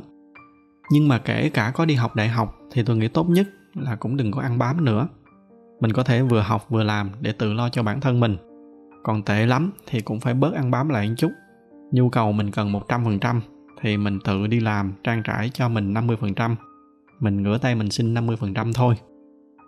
Thật ra cái chuyện mà đi làm ở cái giai đoạn này, ngoài cái việc là các bạn có tiền cho bản thân mình thì nó còn có một cái lợi vô hình khác. Cái lợi này nó có liên quan tới cái chủ đề tài chính mà chúng ta nói ngày hôm nay. Đó là có đi làm thì chúng ta mới bắt đầu chúng ta biết quý trọng đồng tiền cái đoạn này để tôi kể cho các bạn nghe một cái câu chuyện thì à, hồi đó tôi có một cái cậu nhân viên ở bên úc cậu này thì tuy là còn trẻ nhưng mà cái tính rất là hay. Đặc biệt là cậu cũng theo đuổi cái tự do tài chính từ rất là sớm. Đây là những cái trường hợp tôi có nói ở trong cái tập trước, là những cái bạn may mắn tìm ra được tự do tài chính từ khi còn trẻ. Thì cậu này cậu tên là Jaden. Hồi mà cậu apply vô công ty tôi làm việc thì lúc đó cậu mới có 23 tuổi thôi, vừa học xong đại học. Thì cái lúc mà phỏng vấn, có những cái ứng viên khác kỹ năng chuyên môn tốt hơn rất là nhiều. Nhưng mà sau đó thì tôi vẫn quyết định tôi chọn cậu này là vì cái tính cách của cậu rất là hay và cái kết quả là sau vài năm thôi, bây giờ thì cậu đang làm product lead cậu quản lý một cái team gần 20 người, ở cái độ tuổi là mới có 26 tuổi và tôi rất là tin là cậu sẽ còn đi xa hơn nữa quay trở lại cái câu chuyện mà tôi định kể với mọi người, thì đó là trong một cái lần nói chuyện với Jaden, cậu có kể cho tôi là hồi cậu 15 tuổi, thì cậu có đi làm cho một cái quán fast food và cậu nhận lương là 15 đồng một giờ. Nhân tiện là ở Úc thì là cái mức lương này rất là thấp.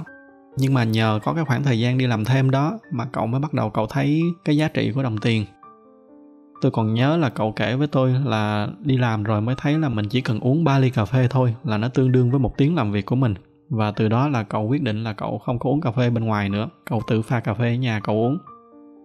Thì cái ý mà tôi muốn nói qua cái câu chuyện này là có những thứ mà bình thường khi mà mình ăn bám đó là các bạn không có để ý nhưng mà khi mà đi làm rồi các bạn mới thấy là kiếm tiền nó rất là khó. Từ đó thì các bạn mới bắt đầu quý trọng cái đồng tiền. Và nhờ vậy các bạn sẽ bắt đầu có được những cái aware đầu tiên về tiền bạc. Và từ đó thì nó sẽ trở thành cái nền tảng cho những cái hành trình tài chính của các bạn sau này. Thì trong những cái năm này, các bạn cứ đi làm, lương ít lương nhiều gì cũng được. Miễn là các bạn có đi làm thì chắc chắn là các bạn sẽ tích lũy được rất là nhiều thứ có lợi cho bản thân mình và sau này khi mà nhìn lại thì tôi chắc chắn là các bạn sẽ tự hào về bản thân mình là mình đã tự đứng được trên cái đôi chân của mình ngay khi mà có thể. Tóm tắt lại cái suy nghĩ của cá nhân tôi là chúng ta được phép ăn bám cho đến năm 18 tuổi. Lý tưởng nhất là tự nuôi được bản thân mình ngay sau đó, còn không thì cùng lắm là được thêm 4 năm nữa. Nhưng mà trong 4 năm này thì ít nhất là cũng nên đi làm kiếm thêm được phần nào thu nhập ăn bám ít ít lại chút xíu cho đến cái năm mà 22 tuổi thì nhất quyết là phải chuyển qua được cái giai đoạn tiếp theo. Đó là cái giai đoạn là phải tự nuôi được cái bản thân mình. Và đó cũng là cái cột mốc thứ ba ở trong cái hành trình tài chính của chúng ta ngày hôm nay. Bây giờ chúng ta nói thêm một chút về cái giai đoạn thứ ba này. Khi mà tới cái giai đoạn thứ ba thì nghĩa là từ nay các bạn có thể tự làm ra được tiền để nuôi được bản thân mình. Và đây là một cái giai đoạn rất là quan trọng vì nó giống như là cái cột mốc giữa cái việc biết bơi và không biết bơi vậy với những cái bạn mà không biết bơi á, thì trước đây nếu mà các bạn không có ai đỡ, không có phao thì các bạn sẽ chìm. Còn từ nay, sau khi mà đã qua được cái cột mốc này rồi, thì không có cái gì hết thì các bạn vẫn có thể nổi được. Các bạn vẫn có thể sống được mà không cần bất kỳ một cái sự trợ giúp nào từ bên ngoài. Nói một cái cách mà hơi xui xẻo một chút, đó là lỡ mà ngày mai mà gia đình các bạn có mất sạch hết tất cả, không còn ai chu cấp cho các bạn, thì các bạn vẫn có thể tồn tại được và thậm chí là nếu mà khéo thì các bạn còn có thể lo được cho người khác nữa. Còn không thì ít nhất là các bạn cũng tự nuôi được bản thân mình. Nhưng mà ở cái giai đoạn này, nó cũng tiềm ẩn một số cái rủi ro mà nếu không cẩn thận thì nó sẽ dễ đẩy các bạn không chỉ là về cái bước 2 mà thậm chí là luôn cả về cái bước 1 đó là cái bước nợ nần. Tại sao mà tôi nói như vậy? Cái lý do đó là thường ở trong cái giai đoạn ăn bám. Cần gì thì các bạn về sinh gia đình. Hiếm khi nào các bạn đi mượn nợ có chứ không phải là không, nhưng mà nó ít. Còn khi mà các bạn đang ở cái giai đoạn mà các bạn đã tự làm ra được tiền rồi á, thì các bạn đã bắt đầu quen với cái việc chi tiêu. Và nếu mà không có cái kế hoạch để mà quản lý chi tiêu, rồi không may các bạn sa đà vào một số cái thứ nó không có tốt, cộng thêm với cái tâm lý lúc này là mình đã đi làm rồi, mình sẽ trả nợ được, thì nó sẽ dễ làm cho các bạn rớt vô cái trạng thái nợ nần. Thì ở đây tôi không có nói đến cái chuyện là nợ tốt hay nợ xấu có một cái khái niệm nữa là nợ tốt, nhưng mà tôi sẽ nói chi tiết ở trong các cái bước sau. Còn riêng trong cái trường hợp này thì gần như 100% đó là nợ xấu. Mà đã là nợ xấu thì nó sẽ rất là mệt mỏi ở trong cuộc sống của các bạn. Khi mà các bạn đã mắc nợ rồi thì cái chất lượng cuộc sống nó sẽ giảm đi rất là nhiều. Khi mà các bạn đã mắc nợ trong cái trường hợp này đó, thì lý tưởng nhất đó là các bạn nợ bạn bè hoặc là nợ người thân. Họ cho bạn mượn không có lãi suất thì kể cả trong các trường hợp này, các bạn cũng phải sống với cái áp lực trả nợ.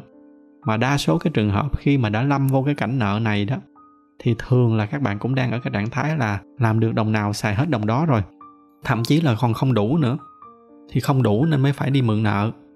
Thì lấy đâu ra đồng nào dư để mà trả nợ. Khi đó chỉ có một cái lựa chọn duy nhất là khất dần, hứa hẹn ngày này qua ngày nọ. Mà cái việc đó thì nó sẽ làm mình mất đi một cái thứ nó quý hơn rất là nhiều đó là uy tín. Mà uy tín là một cái thứ rất là quan trọng ở trong cuộc sống. Hồi trẻ, chúng ta ít khi để ý tới cái này. Nhưng mà càng lớn, các bạn sẽ càng nhận ra là mất uy tín là một trong những cái mất rất là lớn. Chưa kể là những cái trường hợp này là thường nợ nhiều chỗ, chứ không phải chỉ nợ một chỗ. Rồi đến một cái lúc là đành phải trốn nợ luôn. Thì lúc này các bạn sẽ mất thêm một thứ nữa. Đó là mất tư cách. Mà mất cái này thì chắc là tôi cũng không cần phải nói thêm nữa là nó hại tới mức nào và chưa kể là các bạn còn mất thêm một thứ nữa. Mà thường là lúc này là các bạn không còn tâm trí gì để ý tới cái góc độ này nữa.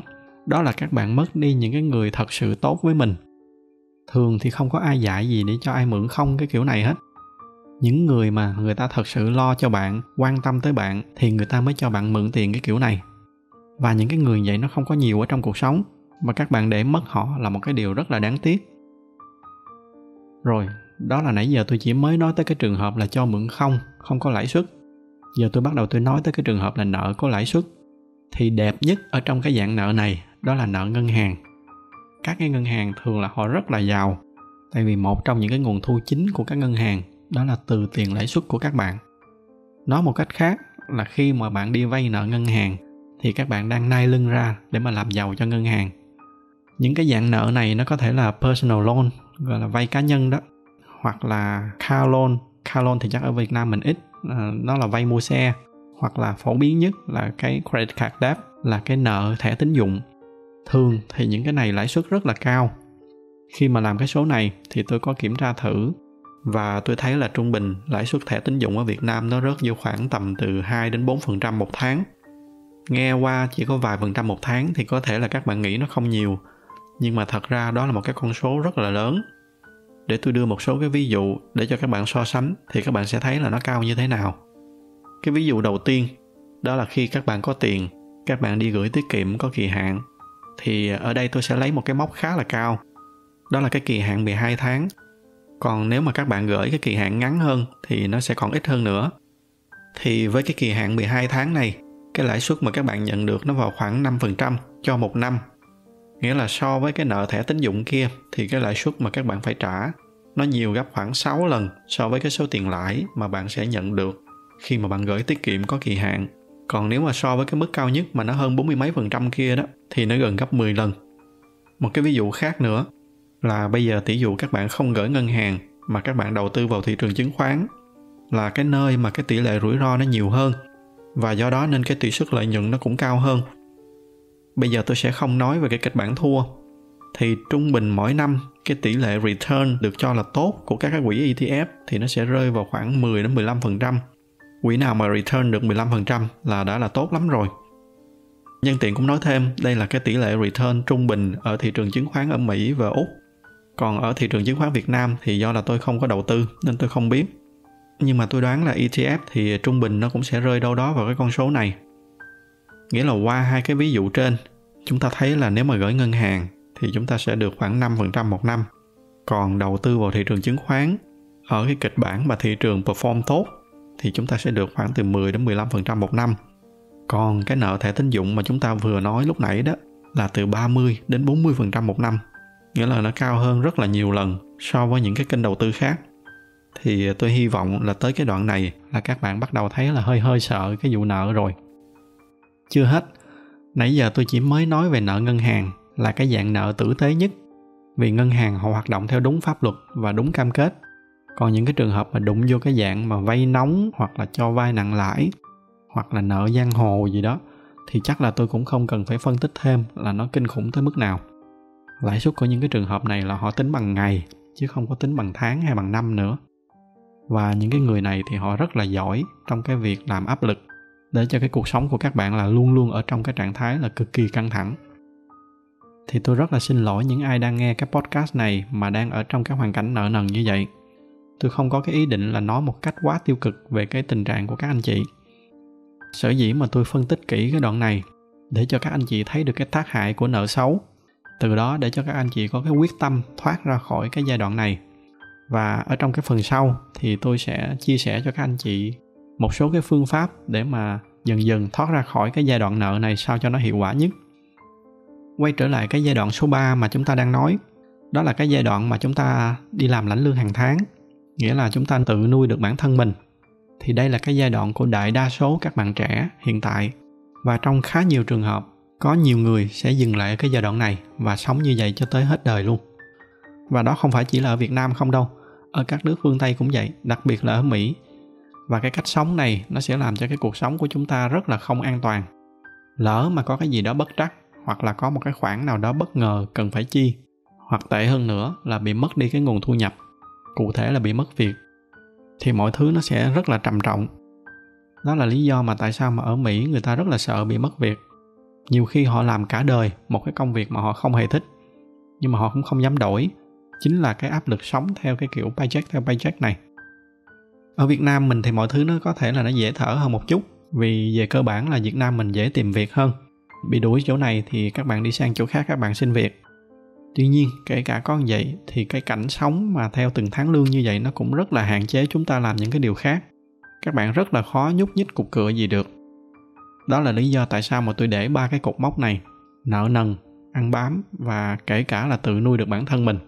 Vô cái giai đoạn căng thẳng và bất an nhưng mà như nãy giờ tôi có nói đó, có một cái sự thật, đó là theo thống kê là có rất là nhiều người bị kẹt ở cái bước số 3 này cả đời. Với những cái người đó thì cả cuộc đời họ sống paycheck by paycheck. Làm được bao nhiêu là họ xài hết bấy nhiêu. Thậm chí là làm được bao nhiêu thì trả nợ hết phân nửa, còn phân nửa còn lại là xài hết. Tuy nhiên, tôi hy vọng là các bạn đang theo dõi cái podcast này, các bạn đã ít nhiều có được cái aware nhất định thì các bạn sẽ không có để mình dừng lại ở cái bước đó. Và để làm được cái điều đó, thì ngay khi mà đến cái cột mốc số 3 là chúng ta phải ngay lập tức có cái kế hoạch để mà chuẩn bị cho các cái bước tiếp theo, để từ đó nhanh chóng bước nhanh qua một cái giai đoạn mới. Tôi gọi đó là cái giai đoạn theo dõi và kiến tạo. Thì ở cái tập tiếp theo, tôi sẽ đi sâu vào chia sẻ cho các anh chị toàn bộ các cái bước ở cái giai đoạn 2 đặc biệt là tôi sẽ hướng dẫn cho các anh chị cái cách để mà set up các cái hoạt động theo dõi chi tiêu sao cho nó hiệu quả nhất cũng như cái cách để mà thoát ra được cái tình trạng nợ nần một cách nhanh nhất.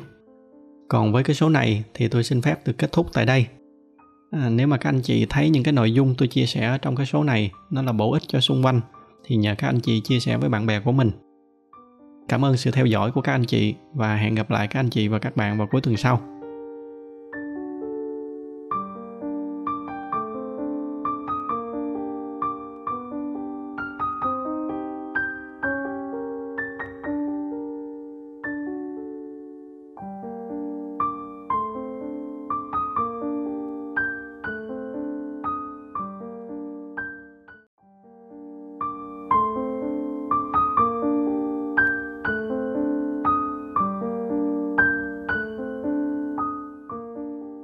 Xin chào các anh chị và các bạn. Chúng ta lại gặp lại nhau ở trong các loạt bài về tự do tài chính. Dành cho các anh chị nào mà mới lần đầu nghe podcast thì cái podcast của chúng ta nó sẽ được phát hành định kỳ vào cuối tuần, khoảng tầm thứ bảy hoặc là chủ nhật. Thì ờ, tôi có đăng ở trên tất cả các cái nền tảng như là Spotify hay là Apple hay là Google Podcast. Tuy nhiên, để mà có được cái trải nghiệm đầy đủ, vừa nghe vừa xem các cái slide minh họa thì các anh chị có thể xem ở trên YouTube đặc biệt là cái tập này thì thật sự là các anh chị nên xem bằng youtube vì à, nó có khá nhiều các cái sơ đồ và minh họa nên sẽ hơi khó để cho các anh chị vừa nghe vừa tưởng tượng qua audio. Nếu mà không có thời gian thì các anh chị có thể nghe trước qua audio, rồi sau đó khi nào có thời gian thì các anh chị có thể sắp xếp để xem lại bằng youtube. Để mà đến cái kênh youtube của cái podcast này thì các anh chị có thể nhập vào cái đường dẫn là hiếu tv trình duyệt nó sẽ dẫn các anh chị đến cái kênh youtube của cái podcast này. Nếu mà chưa đăng ký thì các anh chị có thể bấm vào cái nút đăng ký, rồi sau đó thì bấm thêm vào cái nút cái chuông. Thì làm như vậy thì mỗi khi mà tôi đăng một cái tập mới, youtube nó sẽ báo cho các anh chị biết. Rồi, cái tập này nó khá là dài, nên chúng ta đi vô chủ đề chính luôn. Thì à, thú thật với các anh chị là từ hồi mà làm cái loạt bài về tự do tài chính này, thì cái tập 4 này chính là cái tập mà tôi mong chờ để chia sẻ với các anh chị nhất tại vì những cái nội dung ở trong tập này là những cái điều mà nó đã có tác động rất là lớn đến toàn bộ cái hành trình tự do tài chính của cá nhân tôi. Và cũng bởi vì vậy nên tôi đã dành rất là nhiều thời gian để chuẩn bị cho cái tập này. Ở cái tập trước thì chúng ta đã cùng nhau tìm hiểu về những cái bước sơ khai của cái hành trình tự do tài chính, từ cái giai đoạn nợ nần cho tới lúc mà chúng ta sang cái giai đoạn là financial dependent. Rồi tới cái giai đoạn là chúng ta có thể tự chu cấp được cho bản thân mình thì ở trong cái tập này, chúng ta sẽ cùng nhau đào sâu vào cái giai đoạn 2 là cái giai đoạn đóng cái vai trò nền tảng cho toàn bộ cái hành trình của chúng ta. Tôi gọi cái giai đoạn này, nó là giai đoạn theo dõi và hành động. Cái cột mốc đầu tiên ở trong giai đoạn này, nó là tương đương với cái bước số 4 ở trong tổng cái hành trình của chúng ta. Và trong tổng cộng 12 bước của toàn bộ cái hành trình này, thì cái bước số 4 này là cái bước quan trọng nhất. Nó quan trọng tới mức mà thậm chí là các anh chị chỉ cần thực hiện duy nhất mỗi cái bước này thôi. Không cần làm những cái bước khác thì tôi vẫn tin là nó sẽ tác động rất là lớn đến cái tư duy và cái hành động của các anh chị sau này. Cái tin tốt là cái bước này tuy nó rất là quan trọng, nhưng mà để làm nó thì nó lại không khó.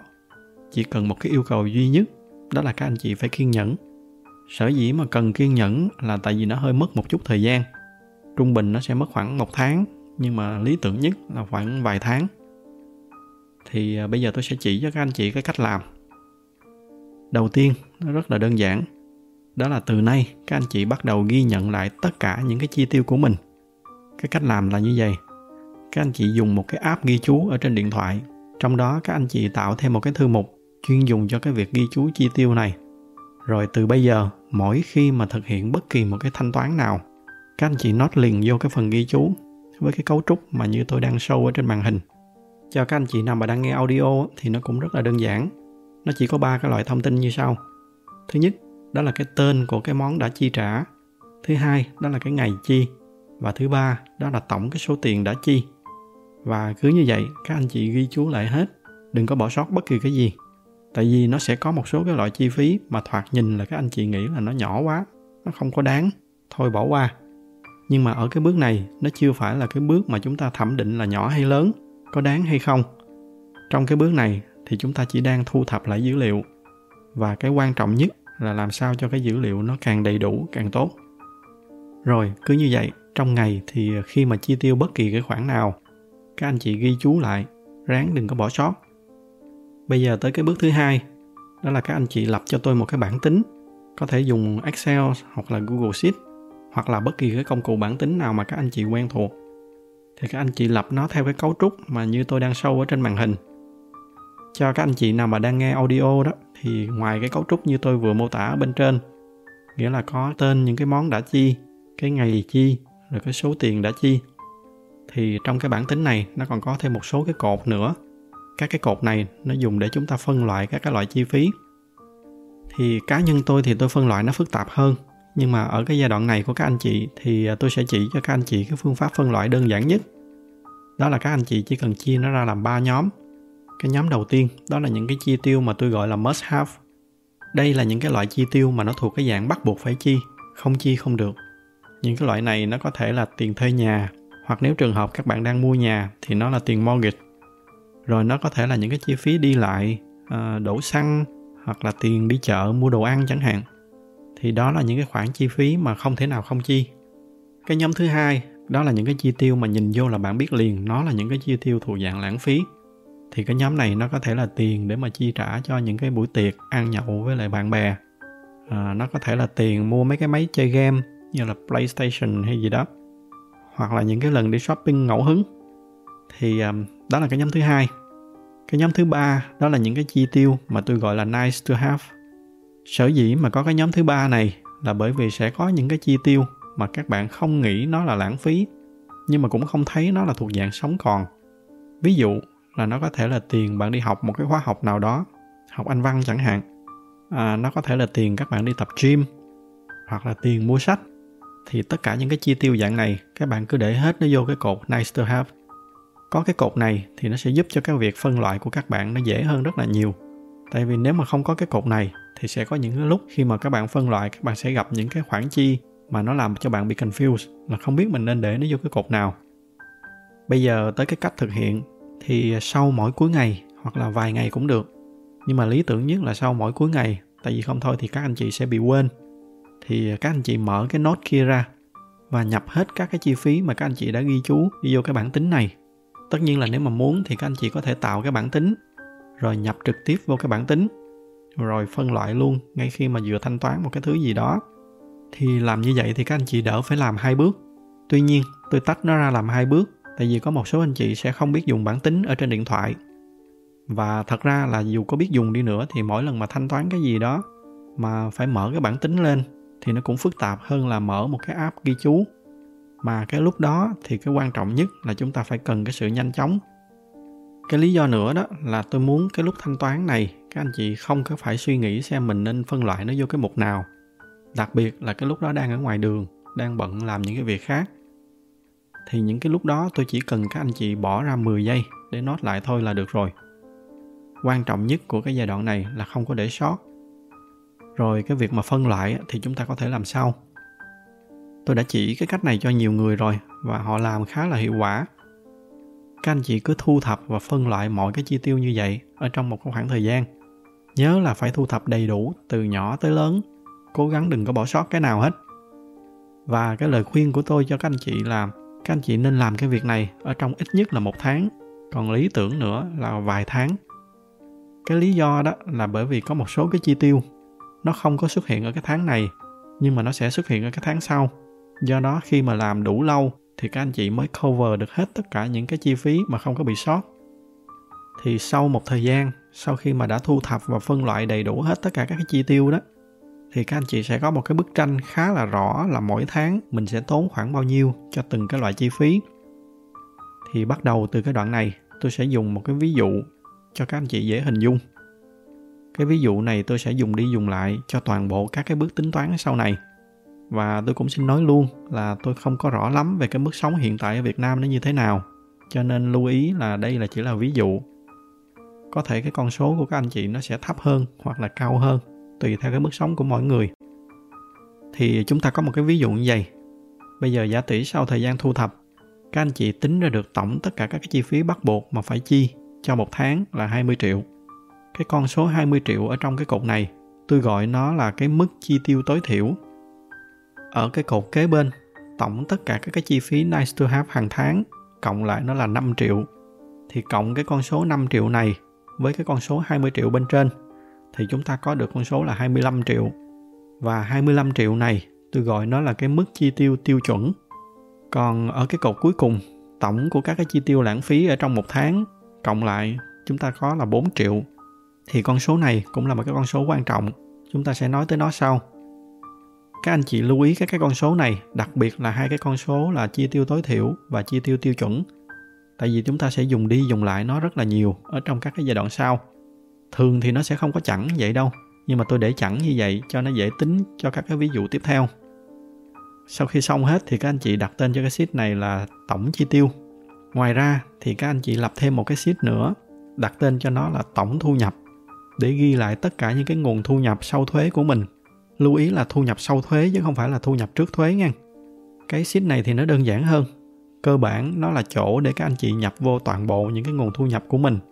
Và chắc là đại đa số các bạn còn trẻ thì các cái thu nhập chắc là nó chỉ có một cái nguồn thu nhập chính là từ lương. Nhưng mà ví dụ nếu ngoài lương các bạn còn đi làm thêm một cái việc gì khác thì có thể add vô cái phần này cái việc mà tôi vừa chỉ cho các anh chị làm đó, ở trong kinh doanh người ta gọi nó là cái balance sheet tiếng việt mình nó gọi là cái bảng cân đối thu chi và nếu mà may mắn đó thì thu và chi hàng tháng của các anh chị nó sẽ cân bằng nhau nghĩa là nhu cầu tiêu xài của chúng ta ngang với cái mức thu nhập ví dụ trong cái trường hợp trên thì tổng chi phí của cái bạn đó là 29 triệu một tháng và cái mức lương của bạn là 30 triệu một tháng thì nó cân bằng nhau May hơn nữa thì cái thu nó sẽ cao hơn chi một chút. Ví dụ như lương của bạn là 35 hoặc là 40 triệu thì bạn sẽ có được khoảng từ 5 tới 10 triệu cái tiền tích lũy. Nhưng mà thật ra thì theo quan sát của tôi thì đa số các cái trường hợp là lương cao hơn thì tự động các bạn cũng xài nhiều hơn nên nó cũng không có dư mấy.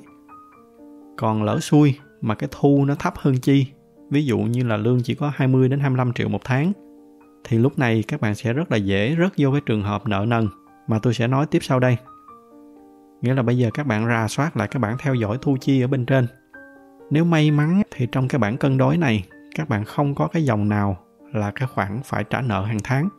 Nghĩa là đây là cái trường hợp các bạn không có nợ nần gì ai. Thì chúc mừng các bạn. Các bạn có thể skip qua cái bước tiếp theo. Còn lỡ xui, ở trong danh sách đó nó có một số cái khoản là những cái khoản mà các bạn phải trả nợ hàng tháng. Thì các bạn phải bắt tay ngay vô cái bước tiếp theo. Đó là cái bước xóa nợ. Và với tôi á, thì đây là cái bước quan trọng xếp hàng thứ hai trong toàn bộ cái hành trình 12 bước của chúng ta. Nó chỉ sau cái bước lập cái bảng cân đối thu chi ở bên trên thôi. Cái tác hại của cái vụ nợ nần này thì tôi đã nói khá là chi tiết ở trong cái tập 3 rồi. Nếu mà anh chị nào chưa xem thì có thể xem lại. Tôi sẽ để cái link ở cái góc trên bên phải màn hình cho các anh chị xem lại. Bây giờ thì chúng ta bắt đầu tiến hành cái bước xóa nợ này. Cái câu hỏi đầu tiên đó là tiền đâu mà trả nợ. Thì nhìn vô cái balance sheet mà chúng ta vừa làm ở cái bước số 4 thì tôi muốn các anh chị là phải triệt tiêu hết tất cả những cái khoản chi phí ở trong cái phần nice to have và cái phần waste. Nghĩa là từ nay, các anh chị sẽ bước vô một cái giai đoạn nó hơi kham khổ một chút. Các anh chị chỉ sống ở cái mức minimum của mình.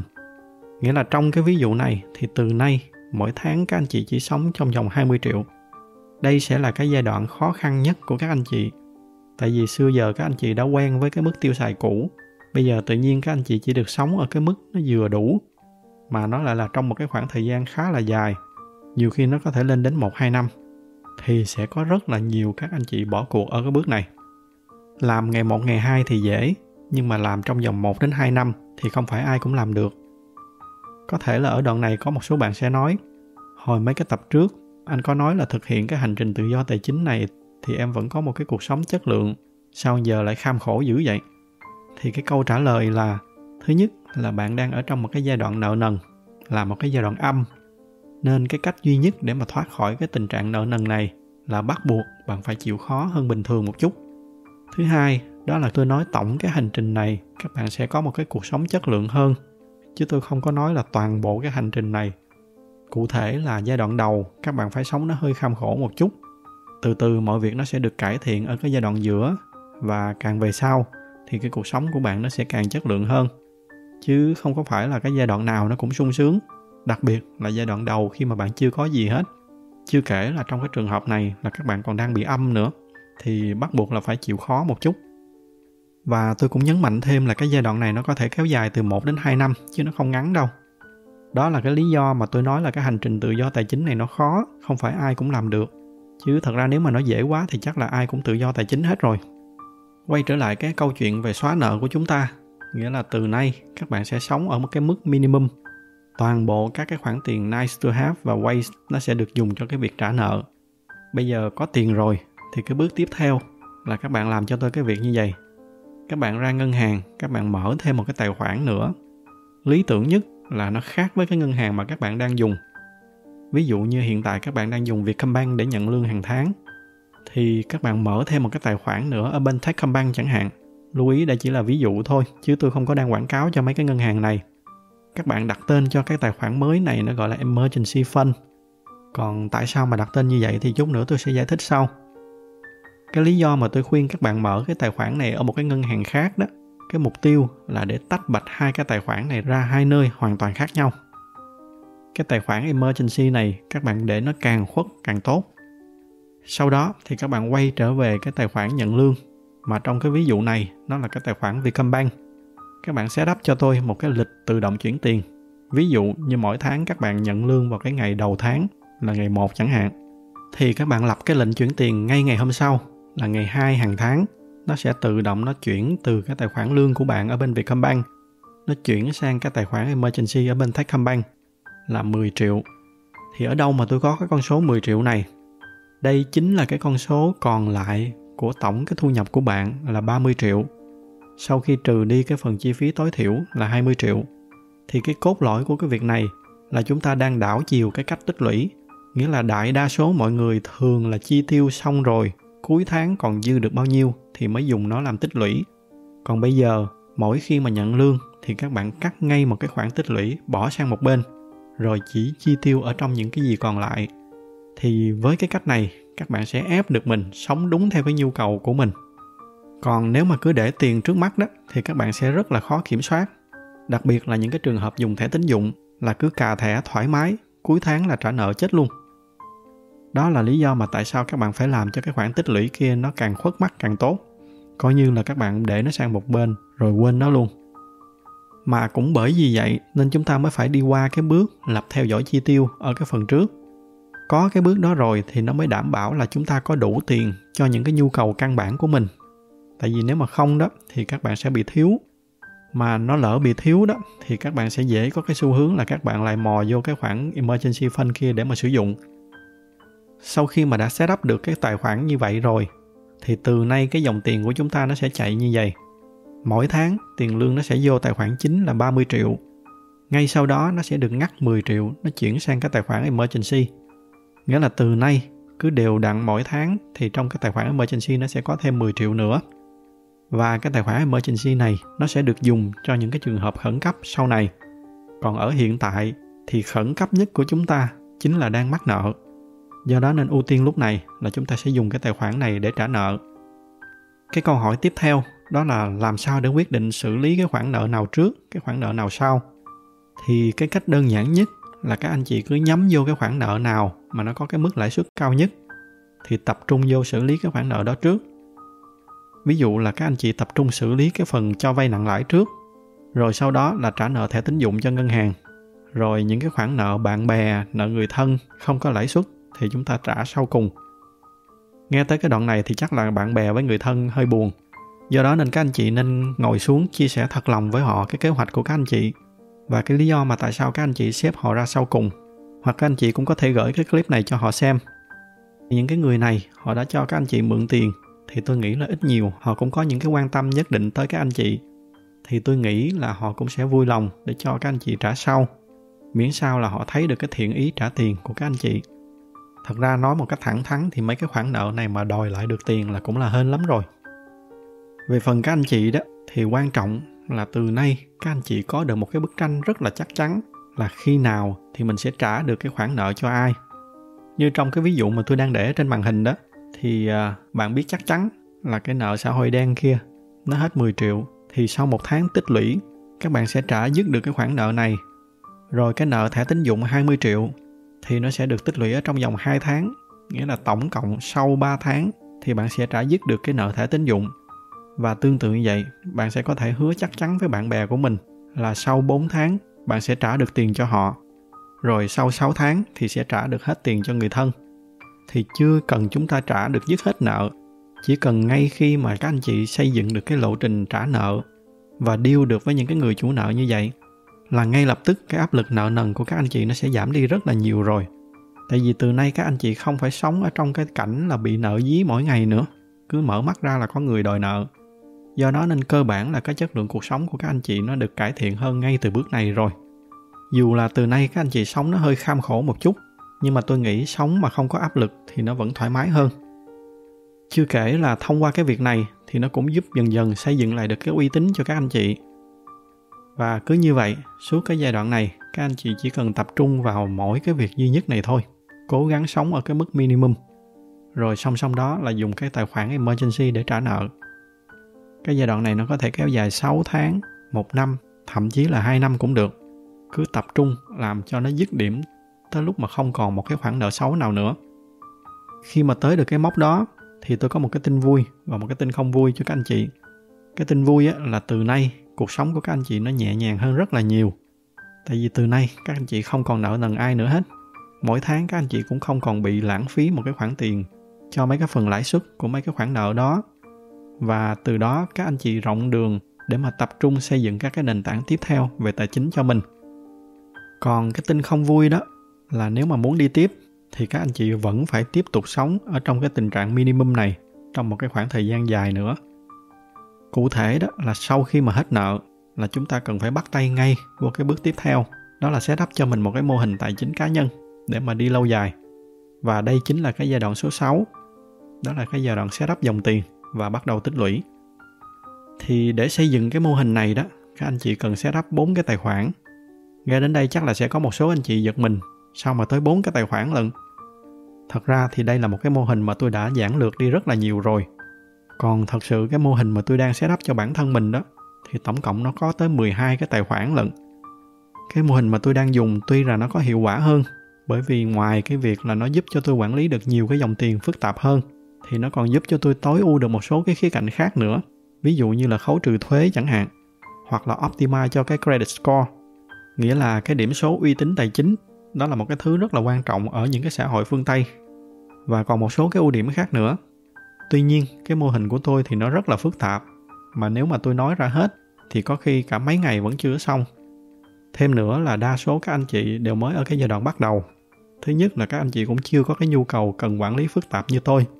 Thứ hai là nếu mà chỉ cho các anh chị cái mô hình mà nó quá phức tạp từ đầu, mà không có cắt nghĩa đầy đủ đó, thì nó sẽ dễ làm cho các anh chị bị rối dẫn đến cuối cùng là các anh chị sẽ không có cái động lực để làm. Do đó, cái mô hình mà tôi chuẩn bị chia sẻ với các anh chị, nó là một cái mô hình vừa đủ đơn giản, nhưng mà cũng vừa đủ để cho các anh chị có được một cái khởi đầu suôn sẻ. Sau này, khi mà các anh chị có nhu cầu thì có thể nâng cấp lên những cái mô hình phức tạp hơn sau. Thì cụ thể cái cách setup là gì ngoài cái tài khoản chính là tài khoản lương và cái tài khoản emergency như là hồi nãy tôi vừa chỉ ở bên trên, thì bây giờ các anh chị sẽ đắp thêm cho tôi hai cái tài khoản nữa một cái các anh chị đặt tên nó là sinking fund hoặc có nơi thì còn gọi nó là rainy day fund. Và một cái nó gọi là investment account hoặc có thể đặt tên tiếng việt là trương mục đầu tư. Thì um, bây giờ tôi sẽ bắt đầu giải thích từng cái. Hồi nãy tôi có chỉ cho các anh chị mở cái tài khoản emergency nhưng mà tôi chưa có giải thích cái mục đích của nó là dùng để làm gì và cái cách để mà set target cho nó là bao nhiêu. Thì cái emergency fund nó là một cái khoản tích lũy mà nó chỉ được phép dùng trong những cái trường hợp nguy cấp nghĩa là những cái vấn đề ở đâu đó từ trên trời rớt xuống mà mình không có lường trước được. Ví dụ như là bỗng nhiên một sáng đẹp trời, công ty của các anh chị bị giải thể. Hoặc là nhà có ai đó phải vô nhà thương. Hoặc là tệ hơn nữa là chính là các anh chị phải vô nhà thương, thì các anh chị không thể tiếp tục làm việc được nữa. Thì đó là những cái trường hợp mà chúng ta cần cầu cứu tới cái tài khoản emergency này. Và cái tài khoản emergency này sau khi mà đã set up xong rồi đó, thì coi như là các anh chị quên nó luôn chỉ duy nhất ở trong những cái trường hợp bắt buộc không còn bất kỳ cái lựa chọn nào khác thì mới đụng tới nó. Nó không phải kiểu như là máy tính của em bị hư rồi em phải sửa nó khẩn cấp. Thì không, trong cái trường hợp đó thì nó vẫn không phải là trường hợp nguy cấp. Trừ khi cái máy tính đó nó là công cụ chính để mà làm ra tiền cho các bạn. Nhưng mà kể cả có như vậy thì các bạn vẫn còn có cái nguồn khác để xử lý cho cái vụ này. Cái cách để mà tính ra cái target cho cái emergency fund này là nó dựa trên cái mức chi tiêu tối thiểu mà chúng ta đã tính ra được ở cái bước số 4 thì từ đó chúng ta sẽ tính ra được cái runway cho mình. Bây giờ cái câu hỏi tiếp theo là runway bao nhiêu là phù hợp cho một cái emergency fund? Thì cái lời khuyên của tôi là tối thiểu là 6 tháng, hoặc lý tưởng hơn nữa là 12 tháng. Cụ thể, trong cái ví dụ mà chúng ta đang dùng nãy giờ, thì cái mức chi tiêu tối thiểu là 20 triệu một tháng. Thì 6 tháng nó sẽ tương đương với 120 triệu hoặc lý tưởng hơn 12 tháng thì nó sẽ là 240 triệu. Bây giờ cái câu hỏi tiếp theo là tiền đâu để mà phân cho cái emergency fund này. Thì để mà funding cho cái quỹ này đó thì các anh chị sẽ tiếp tục sống cái cuộc sống của mình y chang như cũ nghĩa là vẫn sống ở cái mức minimum cái tin vui á, là tới đây là các anh chị cũng đã sống ở cái mức này nó cũng được một khoảng thời gian rồi nên hy vọng là các anh chị đã quen với cái cách sống đó nên bây giờ có tiếp tục sống như vậy thì chắc là nó cũng không quá khó nghĩa là như vậy thì mỗi tháng cái tài khoản emergency này nó sẽ được bơm thêm 10 triệu nữa. Và cứ như vậy cho tới khi nào chúng ta bơm được đầy cái tài khoản này, theo như cái target mà chúng ta vừa lập ra ở bên trên. Ví dụ, nếu các anh chị đặt cái mục tiêu runway là 6 tháng, tương đương với 120 triệu, thì mỗi tháng các anh chị bơm vô 10 triệu. Nghĩa là các anh chị sẽ mất tổng cộng khoảng 12 tháng để mà build được cái emergency fund này. Còn nếu mà chọn cái mục tiêu là runway 12 tháng, thì các anh chị sẽ mất tổng cộng là 24 tháng để mà bơm đầy được cái emergency fund này. Thì nghe 24 tháng là chắc có anh chị sẽ bắt đầu hơi nản rồi. Hồi nãy mới mất 6 tháng để trả nợ, bây giờ lại mất thêm 2 năm nữa chỉ để xây dựng được cái quỹ emergency mà hồi nãy tôi còn nói thêm là còn rainy day fund rồi còn investment account mà làm xong mấy cái đó cũng mới chỉ đi được phần nửa cái đoạn đường vậy thì không biết tới cái đời nào mới tới được cái giai đoạn tự do tài chính kia nhưng mà các anh chị yên tâm đó là cái hành trình tài chính này nó sẽ tăng theo kiểu compound, nghĩa là cái thời gian đầu nó sẽ tiến triển rất là chậm, nhưng mà càng ngày nó càng có trớn thì mọi việc nó sẽ tiến triển nhanh hơn. Đó là lý do mà tôi nhắc đi nhắc lại về cái từ kiên nhẫn. Nó là cái yếu tố mấu chốt để mà chúng ta thực hiện được cái hành trình tự do tài chính này. Rồi, bây giờ quay trở lại câu chuyện chúng ta đang nói. Có một cái cách để mà chúng ta có thể tăng tốc cái việc này lên một chút. Thì nó cũng lại quay lại cái câu chuyện là giảm chi và tăng thu giảm chi ở đây, nghĩa là các bạn quay trở lại cái balance sheet và rà soát lại xem có cái loại chi tiêu nào mà ở trong đó mình có thể loại đi hay không. Cắt được càng nhiều thì các anh chị sẽ càng dư ra và từ đó có thể chuyển qua cái flow tích lũy hàng tháng ở bên cái phần emergency fund kia. Đó là giảm chi, còn tăng thu, nghĩa là ngoài cái công việc chính, các anh chị có thể tìm thêm những cái nguồn thu nhập khác. Ví dụ là có thể nhận làm thêm freelancer hoặc thậm chí là làm thêm những cái công việc gì đó ngoài giờ đó là hai cái cách hợp pháp duy nhất. Nhưng mà kể cả những cách không hợp pháp thì nó vẫn nằm trong hai nhóm này. Bây giờ kể cả mà các anh chị có đi cướp ngân hàng thì nó vẫn thuộc cái nhóm là làm ngoài giờ. Cái đoạn này là tôi nói giỡn nha. Các bạn đừng có share lên là ông hiếu, ông suối đi cướp ngân hàng ở trong cái podcast của ông thì chết tôi. Rồi, đó là emergency fund. Bên cạnh cái emergency fund thì chúng ta có một cái nữa nó gọi là rainy day fund, hoặc là có một số nơi thì họ gọi là sinking fund có rất là nhiều cái định nghĩa khác nhau cho mấy cái phân này. Mỗi nơi định nghĩa khác một chút nó khá là rối. Tôi sẽ cho các anh chị cái định nghĩa của riêng tôi mà tôi nghĩ là nó khá là hợp lý và rõ ràng. Với tôi á, thì cái điểm khác biệt mấu chốt của cái sinking fund và emergency fund đó là emergency fund nó sẽ được dùng cho những cái trường hợp bất khả kháng ngoài cái dự kiến của chúng ta. Nó không có nằm trong cái kế hoạch của các anh chị.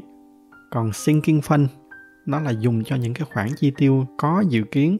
Nó có nằm trong cái kế hoạch chi tiêu của các anh chị.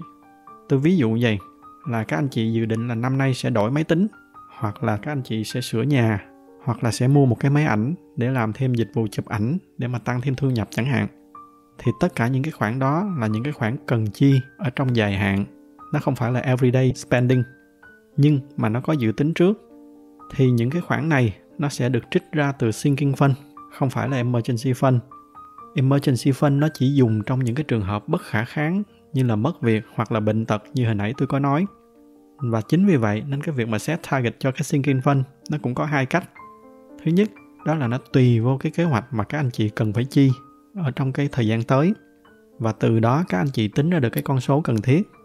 Ví dụ, trong năm nay các anh chị cần mua một cái máy chụp hình 30 triệu, cần sửa lại nhà mất 50 triệu thì tổng cộng cái con số mà các anh chị cần đó là 80 triệu. Cái cách thứ hai, đó là trong trường hợp mà các anh chị cũng chưa có biết là mình sẽ cần chi cho những cái gì thì trong cái trường hợp này, các anh chị đặt mục tiêu nó là khoảng từ 3 đến 6 tháng cái runway dựa trên cái mức chi tiêu tối thiểu mà chúng ta đã có ở cái bước số 4. Thì khi nào cần chi cái gì thì lấy từ cái khoản này ra chi. Chi xong rồi thì ngay lập tức sau đó phải có cái kế hoạch để mà top up trở lại cho cái tài khoản này nó được đầy trở lại như cũ.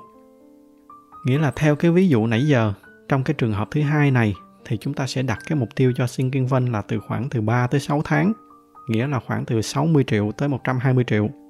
Và nếu mà vẫn theo cái tốc độ nãy giờ, 10 triệu mỗi tháng, thì các anh chị sẽ cần thêm khoảng 6 tháng đến 12 tháng nữa để mà bơm đầy cho cái sinking fund này. Cuối cùng, sau khi mà hai cái fund này nó đã được bơm đầy rồi, thì các anh chị sẽ bơm tiếp vô cái investment account, đó là cái trương mục đầu tư. Và cái trương mục đầu tư này thì nó không có target, nó là một cái túi không đáy. Nghĩa là các anh chị bỏ vô càng nhiều càng tốt. Bởi vì càng có nhiều vốn đầu tư thì chúng ta sẽ càng dễ tiến hành các cái hoạt động đầu tư sau này. Sau khi mà setup xong toàn bộ cái mô hình này thì các anh chị cứ vậy mà làm. Cứ mỗi ngày một chút, kiến tha lâu thì từ từ tổ nó sẽ đầy. Trong suốt cái khoảng thời gian này thì bất kỳ khi nào có cái nguồn thu nhập ngẫu nhiên nào đó là ngay lập tức các anh chị chuyển nó sang cái dòng tiền tích lũy ngay. Đừng có để nó lâu ở bên cái tài khoản everyday. Để nó bên đó là các anh chị sẽ xài đó. Tin tôi đi. Bản thân tôi là tôi cũng nghĩ là mình là người rất là có ý thức trong cái việc chi tiêu rồi. Nhưng mà bây giờ để tiền trước mặt tôi thì tôi cũng xài à. Mà nhiều khi cũng không biết là mình xài cái gì nữa. Mới vừa để đó, quay đi quay lại là đã xài hết rồi. Do đó nên cái thủ thuật ở cái chỗ này đó là mình phải chuyển nó đi chỗ khác cho khuất mắt thậm chí là tôi còn chuyển nó vô mấy cái khoản đầu tư luôn, là những cái chỗ mà tôi không có dễ rút ra. Tương tự như vậy, nếu mà các anh chị có được tăng lương, thì cũng cố gắng giữ cái mức chi tiêu căn bản như cũ. Cái mức này đó thì hàng năm các anh chị sẽ có một cái hoạt động nữa, đó là các anh chị review lại, xem mình có nhu cầu tăng cái mức căn bản này lên hay không, tùy vô cái tình hình lạm phát và cái nhu cầu sống của các anh chị. Còn lại toàn bộ cái mức chênh lệch từ cái việc tăng lương, thì các anh chị cứ đẩy hết nó vô cái dòng tiền tích lũy kia và cứ như vậy, các anh chị bơm theo cái kiểu waterfall vô các cái tài khoản này. Cái emergency chưa đầy thì bỏ vô emergency. Cái emergency đầy rồi thì nó chạy tiếp xuống cái sinking fund. Cả hai cái emergency fund và sinking fund nó đầy rồi thì các anh chị bỏ tiếp vô cái investment account. Mà cái investment account thì nó là một cái tài khoản không có đáy, nên nó sẽ không có cái điểm dừng. Tới cái lúc này đó, thì cái điểm dừng của chúng ta nó chính là cái mốc tự do tài chính. Nhưng mà cái đó nó còn xa lắm mà thậm chí là khi mà tới được tới đó rồi thì cũng không có ai dừng lại đâu. Bây giờ chúng ta cùng nhìn lại toàn bộ cái cuộc sống của các anh chị cho tới cái giai đoạn này. Thì về cơ bản, cuộc sống của các anh chị cho tới lúc này nó có tới mấy cái lớp bảo vệ lần thứ nhất, đó là những cái mức sống cơ bản của các anh chị, nó đã được cover đầy đủ bởi cái phần chi tiêu tối thiểu. Thứ hai, đó là những cái nhu cầu lâu dài hơn một chút, thì nó đã có cái sinking fund nó lo lúc nào các anh chị cũng sẵn sàng một cái khoản tiền từ 50 triệu tới 100 triệu cho những cái việc này. Và cuối cùng là cái lớp giáp thứ ba là trong những cái trường hợp ngặt nghèo, nguy cấp, thì các anh chị cũng có sẵn một cái runway từ 6 tháng tới một năm để làm cái lá chắn cuối cùng. Và từ đó nó cho các anh chị một cái không gian đủ rộng để xoay sở. Và cá nhân tôi thì tôi tin là tuy là các anh chị không có còn được thoải mái phung phí như trước nữa, nhưng mà từ nay các anh chị sống với một cái tâm trạng vững chãi về tài chính như vậy, thì nó sẽ làm cho tâm trí của các anh chị thoải mái hơn rất là nhiều. Tới được cái bước này, dù chưa có đến được cái mốc là tự do tài chính, nhưng mà ít nhiều, tôi nghĩ là nó cũng mở ra cho các anh chị rất là nhiều cái tự do rồi. Giả sử trong cái trường hợp mà các anh chị làm việc ở một cái nơi mà nó quá là không tốt, thì các anh chị luôn có một cái lựa chọn cho mình, đó là dừng lại, bỏ ra vài tháng để tìm cho mình một cái công việc mới tốt đẹp hơn. Thì đối với tôi đó mới là cái sự xa xỉ mà không phải ai cũng có. Tôi nghĩ là cái cuộc sống như vậy nó chất lượng hơn rất là nhiều so với cái cuộc sống lay hoay có tháng nào xài tháng đó mà không có dám nhúc nhích cục cửa gì. Thì ờ, qua cái số khá là dài này, tôi hy vọng là tôi đã giúp cho các anh chị thấy được là dù chúng ta chỉ mới đi được một nửa hành trình thôi, nhưng mà nó đã làm cho cuộc sống của chúng ta tốt hơn rất là nhiều rồi. Và từ đó chúng ta có động lực để mà đi tiếp. Có một cái tin vui nữa là tới được cái bước này là cơ bản là các anh chị cũng đã qua được những cái bước khó khăn nhất rồi. Từ đây thì mọi thứ nó chỉ càng ngày càng tốt hơn thôi. Như tôi đã nói từ ban đầu đó, đây là cái tập mà tôi cho là quan trọng nhất trong toàn bộ cái chuỗi bài tự do tài chính này, và cũng là cái tập mà tôi chuẩn bị kỹ nhất. Thì hầu hết là các anh chị mà đang theo dõi cái podcast này thì tôi nghĩ là chắc là đã theo dõi từ cái tập đầu tiên. Nhưng nếu mà tôi chỉ chọn ra một tập duy nhất để khuyên các anh chị xem, thì đó chính là cái tập này chỉ cần các anh chị làm theo các cái bước ở trong tập này, thì tôi tin là các cái khía cạnh quản lý tài chính của các anh chị nó sẽ được cải thiện hơn rất là nhiều.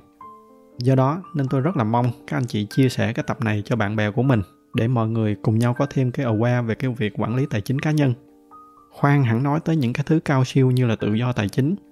Chỉ cần biết cách quản lý tài chính cá nhân thôi, thì tôi tin là nó cũng sẽ giúp cho chúng ta rất là nhiều rồi. Ở trong cái tập tiếp theo, sau khi mà chúng ta đã tích lũy được một cái nguồn vốn kha khá rồi thì tôi sẽ chia sẻ với các anh chị cái cách để mà làm sao quản lý cái chương mục đầu tư. Làm sao để chọn những cái khoản đầu tư cho nó an toàn và hiệu quả. Bên cạnh đó là chúng ta bắt đầu chúng ta nghĩ tới những cái việc xây dựng cho mình những cái nguồn thu nhập thụ động khác. Làm sao cho cái giai đoạn tích lũy và đầu tư của chúng ta nó được hiệu quả nhất. Đây cũng chính là cái giai đoạn mà chúng ta sẽ tăng tốc để mà càng ngày đi càng gần hơn tới cái mốc tự do tài chính. Còn với cái tập này thì tôi xin kết thúc tại đây cảm ơn sự theo dõi của các anh chị và hẹn gặp lại các anh chị vào các tập sau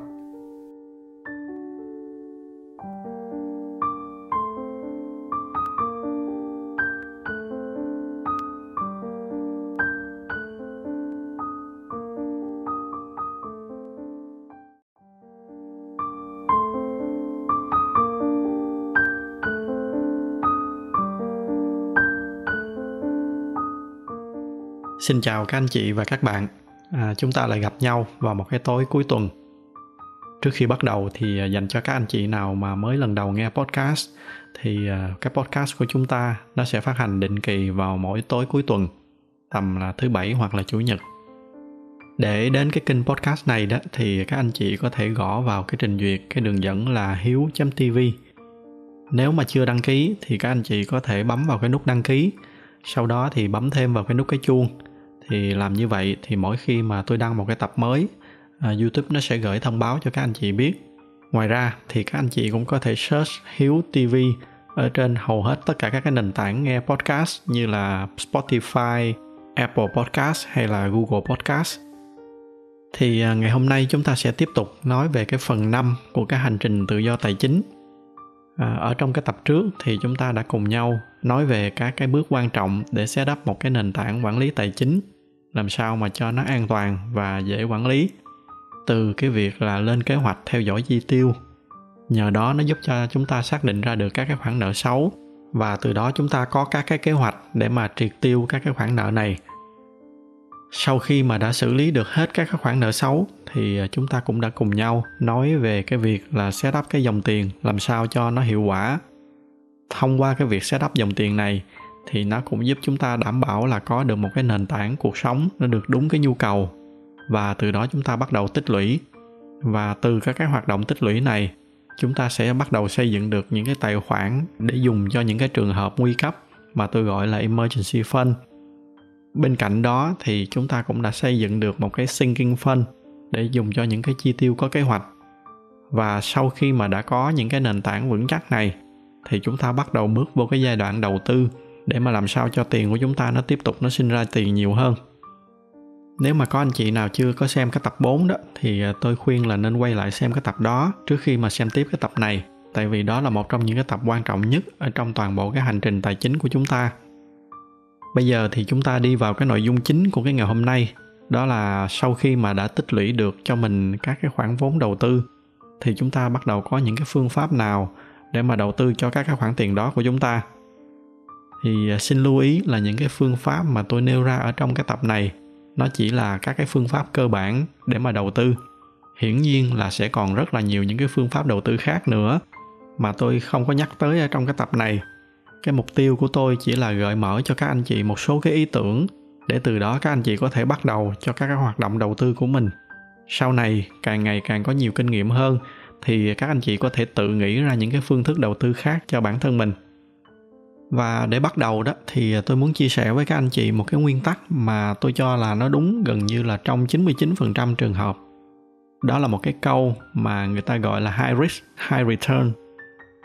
Nghĩa là trong hầu hết tất cả các cái hoạt động đầu tư thì nó phải chịu một cái quy luật là cái gì mà rủi ro càng thấp thì đồng nghĩa với lợi nhuận nó cũng thấp. Còn cái nào mà rủi ro cao thì à, thường là lợi nhuận nó cũng sẽ cao tất nhiên là vẫn có những cái hoạt động mà rủi ro thấp mà lợi nhuận thì nó cao. Nhưng mà tôi nghĩ trường hợp đó thì rất là hiếm. Nó chỉ nằm ở trong cái một phần trăm còn lại. Bây giờ thì à, chúng ta sẽ bắt đầu nói vào cái phương pháp đầu tư đơn giản nhất. Đó là gửi tiết kiệm. À, đây cũng chính là cái ví dụ cho cái quy luật mà tôi vừa nói ở bên trên. Cái phương pháp đầu tư này rủi ro rất là ít thậm chí là có thể nói là gần như là không có rủi ro. Đặc biệt là khi các anh chị chọn gửi ở trong các cái ngân hàng lớn và cũng chính vì rủi ro thấp nên cái tỷ suất lợi nhuận của nó cũng không có nhiều. Ví dụ khi mà thu cái số này thì tôi có lên tôi kiểm tra cái lãi suất tiết kiệm ở một số cái ngân hàng ở Việt Nam, thì đa số nó nằm ở trong cái khoảng từ 4 đến 6% một năm. Thì à, các anh chị nhớ để ý cái con số này, bởi vì ngoài cái việc nó là một cái kênh đầu tư cơ bản, thì cái tỷ lệ lãi suất này nó cũng là cái mốc để mà các anh chị đánh giá cho các cái hoạt động đầu tư sau này của mình ví dụ khi mà các anh chị quyết định mở một cái quán cà phê chẳng hạn rồi các anh chị vất vả cả năm mà cái lợi nhuận giả sử nó chỉ được có 10% thì à, đó có thể là một cái hoạt động đầu tư không có hiệu quả. Bởi vì gửi ngân hàng thì nó cũng đã được 5-6% rồi, trong khi mà mình làm cực nhọc mà chỉ được có 10% thì nó không có hiệu quả lắm. Và cũng thông qua cái việc này thì tôi cũng xin có đôi lời dặn các anh chị là ngoài cái việc nhìn vào cái lãi suất tiền gửi thì các anh chị cũng nên nhìn thêm vào cái lãi suất cho vay, đặc biệt là cái lãi suất cho vay doanh nghiệp. Nghĩa là các cái lãi suất mà các cái ngân hàng đang cho các cái doanh nghiệp vay là bao nhiêu. Ví dụ ở trong cái thời điểm hiện tại tôi kiểm tra thì cái lãi suất cho vay doanh nghiệp thì nó vào khoảng từ 7 đến 9% một năm. Cái lý do mà tôi nói các anh chị nên để ý cái con số này đó đó là tôi thấy có một số cái dự án mà họ kêu gọi đầu tư mà cái tỷ suất sinh lời nó lên đến vài chục phần trăm một năm thì trong các cái trường hợp đó các anh chị phải đặt ngay cái dấu chấm hỏi đó là nếu mà cái tỷ suất sinh lời cao như vậy thì tại sao các cái chủ doanh nghiệp đó họ không tự đi vay vốn ngân hàng mà họ lại đi huy động vốn từ các cái cá nhân như là các anh chị nếu mà không tìm được cái lời giải cho các cái câu hỏi đó thì các anh chị nên tránh xa các cái dự án đầu tư như vậy bởi vì 90% nó sẽ là lừa đảo. Tiếp theo cũng là một cái kênh khá là phổ biến ở Việt Nam mình, đó là đầu tư vô địa ốc. Việt Nam mình thì là một cái nước đang phát triển à, nên nhìn ở cái góc độ vĩ mô đó thì tôi nghĩ là thị trường địa ốc nó sẽ còn tăng trưởng nhiều. Cá nhân tôi thì đã sinh sống ở một số nước ở trên thế giới và tôi thấy là cái giá nhà đất hiện tại ở Việt Nam tuy là nhiều người đang nói là nó là cao nhưng mà so với các nước phát triển ở trên thế giới thì nó vẫn còn thấp hơn rất là nhiều lần ví dụ một cái căn hộ cao cấp ở ngay trung tâm Sài Gòn hiện nay thì tầm khoảng từ 5 đến 10 tỷ, nghĩa là đâu đó trong khoảng tầm 200 tới 500 ngàn đô nghe thì có vẻ cao, nhưng mà nếu cùng cái căn hộ đó, cùng cái vị trí trung tâm như vậy, nếu mà là ở Sydney thì nó có thể cao hơn hàng chục lần ở Sydney, những cái căn hộ mà trong các cái dự án cao cấp ở ngay trung tâm đó, thì giá nó từ khoảng từ 2 đến 3 triệu đô là chuyện bình thường. Do đó, ở cái góc nhìn cá nhân của tôi á, thì cái thị trường địa ốc ở Việt Nam vẫn còn nhiều cái tiềm năng phát triển. Tuy nhiên, tuy nhiên nói đi thì cũng phải nói lại là bởi vì là một cái thị trường đang phát triển nên theo cái quan sát của tôi thì thị trường địa ốc ở Việt Nam nó vẫn có một số cái hạn chế. Thứ nhất, đó là cái thị trường địa ốc ở Việt Nam nó bị một cái vấn đề lớn đó là thiếu thông tin. Ví dụ như là ở Úc, nếu mà tôi cần research bất kỳ một cái thông tin nào có liên quan đến mua bán nhà đất thì tôi chỉ cần lên hai cái trang web đó là domain.com.au và realestate.com.au từ hai cái trang web đó là gần như là tôi sẽ có tất cả mọi cái thông tin cần thiết để mà ra quyết định. Và tương tự như vậy nếu ở Mỹ thì tôi có thể lên Zillow hoặc là Trulia là cơ bản tôi có đủ những cái thông tin mà tôi cần biết. À, tôi biết là ở Việt Nam cũng có những cái trang web tương tự như vậy nhưng mà hầu hết các cái data ở trên đó nó đều thiếu cái tính chính xác và vì vậy nên tôi không có đủ thông tin để mà tôi có thể ra quyết định. Cái này nó cũng không hẳn là lỗi ở các cái website đó mà là nó là một cái đặc thù ở thị trường Việt Nam mình. Là các cái agent về địa ốc họ sẽ có cái xu hướng là họ dùng các cái kênh đó để mà đăng một số cái tin nghe nó hấp dẫn. Nhưng mà khi mà khách hàng gọi tới hỏi về cái căn đó thì họ sẽ chào mời những cái căn khác. À, do đó nên về cơ bản là họ đang dùng cái kênh đó như là một cái kênh để mà quảng cáo hơn là một cái kênh để mà cung cấp cái thông tin cho nó chính xác. Và từ cái thực tế như vậy, nên nó dẫn đến cái việc là các cái nhà đầu tư nhỏ lẻ như là các anh chị sẽ thiếu thông tin để mà ra những cái quyết định chính xác. Thứ hai, đó là cái lãi suất cho vay mua nhà ở việt nam nó khá là cao. Do đó nếu mà tính thêm cái yếu tố lãi suất thì cái bài toán có thể nó sẽ phức tạp hơn một chút. Còn nếu mà mua hẳn hoàn toàn một lần bằng vốn của các anh chị thì cái số vốn bỏ ra có thể nó sẽ rất là lớn. Và chính vì cái tình hình thị trường như vậy, nên để đầu tư vào cái kênh địa ốc này một cách có hiệu quả, thì các anh chị bắt buộc phải tự trang bị cho mình thật là nhiều những cái thông tin và kiến thức để mà có thể giảm thiểu tối đa cái rủi ro. Nhưng mà như ban đầu tôi có nói đó, cá nhân tôi nghĩ là cái thị trường địa ốc ở Việt Nam vẫn sẽ còn phát triển ở trong dài hạn còn ngắn hạn ở trong một hai năm tới thì à, do ảnh hưởng của dịch bệnh nên tôi không có đủ thông tin, nên tôi cũng không có dám nói linh tinh. Tiếp theo, đó là cái thị trường chứng khoán. Đây chính là cái kênh mà nó chiếm tỷ trọng nhiều nhất ở trong cái portfolio của tôi và cũng là kênh mà tôi đã đầu tư trong một cái khoảng thời gian lâu nhất. Và trước khi bắt đầu thì tôi cũng xin nói rõ là tất cả các cái hoạt động đầu tư của tôi đều là ở trên thị trường chứng khoán ở úc và ở mỹ do đó, các cái hiểu biết của tôi về thị trường chứng khoán ở việt nam không có nhiều. Có thể có một số cái ý mà tôi nói, nó chưa có phù hợp ở thị trường việt nam, thì các anh chị nên nghe những cái gì mà tôi nói. Ở cái góc độ đó là những cái ví dụ, những cái gợi mở để từ đó các anh chị tìm hiểu thêm, rồi sau đó hẳn áp dụng cho những cái trường hợp của riêng mình. Cái việc đầu tư ở trong thị trường chứng khoán thì kiến thức nó rất là mênh mông, mà nếu mà chia sẻ hết cho các anh chị thì có khi tôi làm thêm hai chục tập nữa vẫn chưa có hết mà đó là chưa kể những gì tôi biết cũng không phải là tất cả. Do đó nên thay vì đi sâu vô chi tiết thì tôi sẽ chia sẻ với các anh chị những cái cách nhìn của tôi về cái việc đầu tư này. Và cũng xin nhấn mạnh với các anh chị là đây là những cái quan điểm đầu tư của cá nhân tôi. Có thể nó sẽ không giống với quan điểm đầu tư của những người khác. À, tuy nhiên nói đi thì cũng phải nói lại là tôi có may mắn là được quen biết khá là nhiều những cái tên tuổi lớn về đầu tư ở nước ngoài và khi mà trao đổi thì tôi thấy là đa số mọi người đều ủng hộ cái cách nhìn của tôi. Và bây giờ tôi sẽ chia sẻ lại với các anh chị các cái góc nhìn này.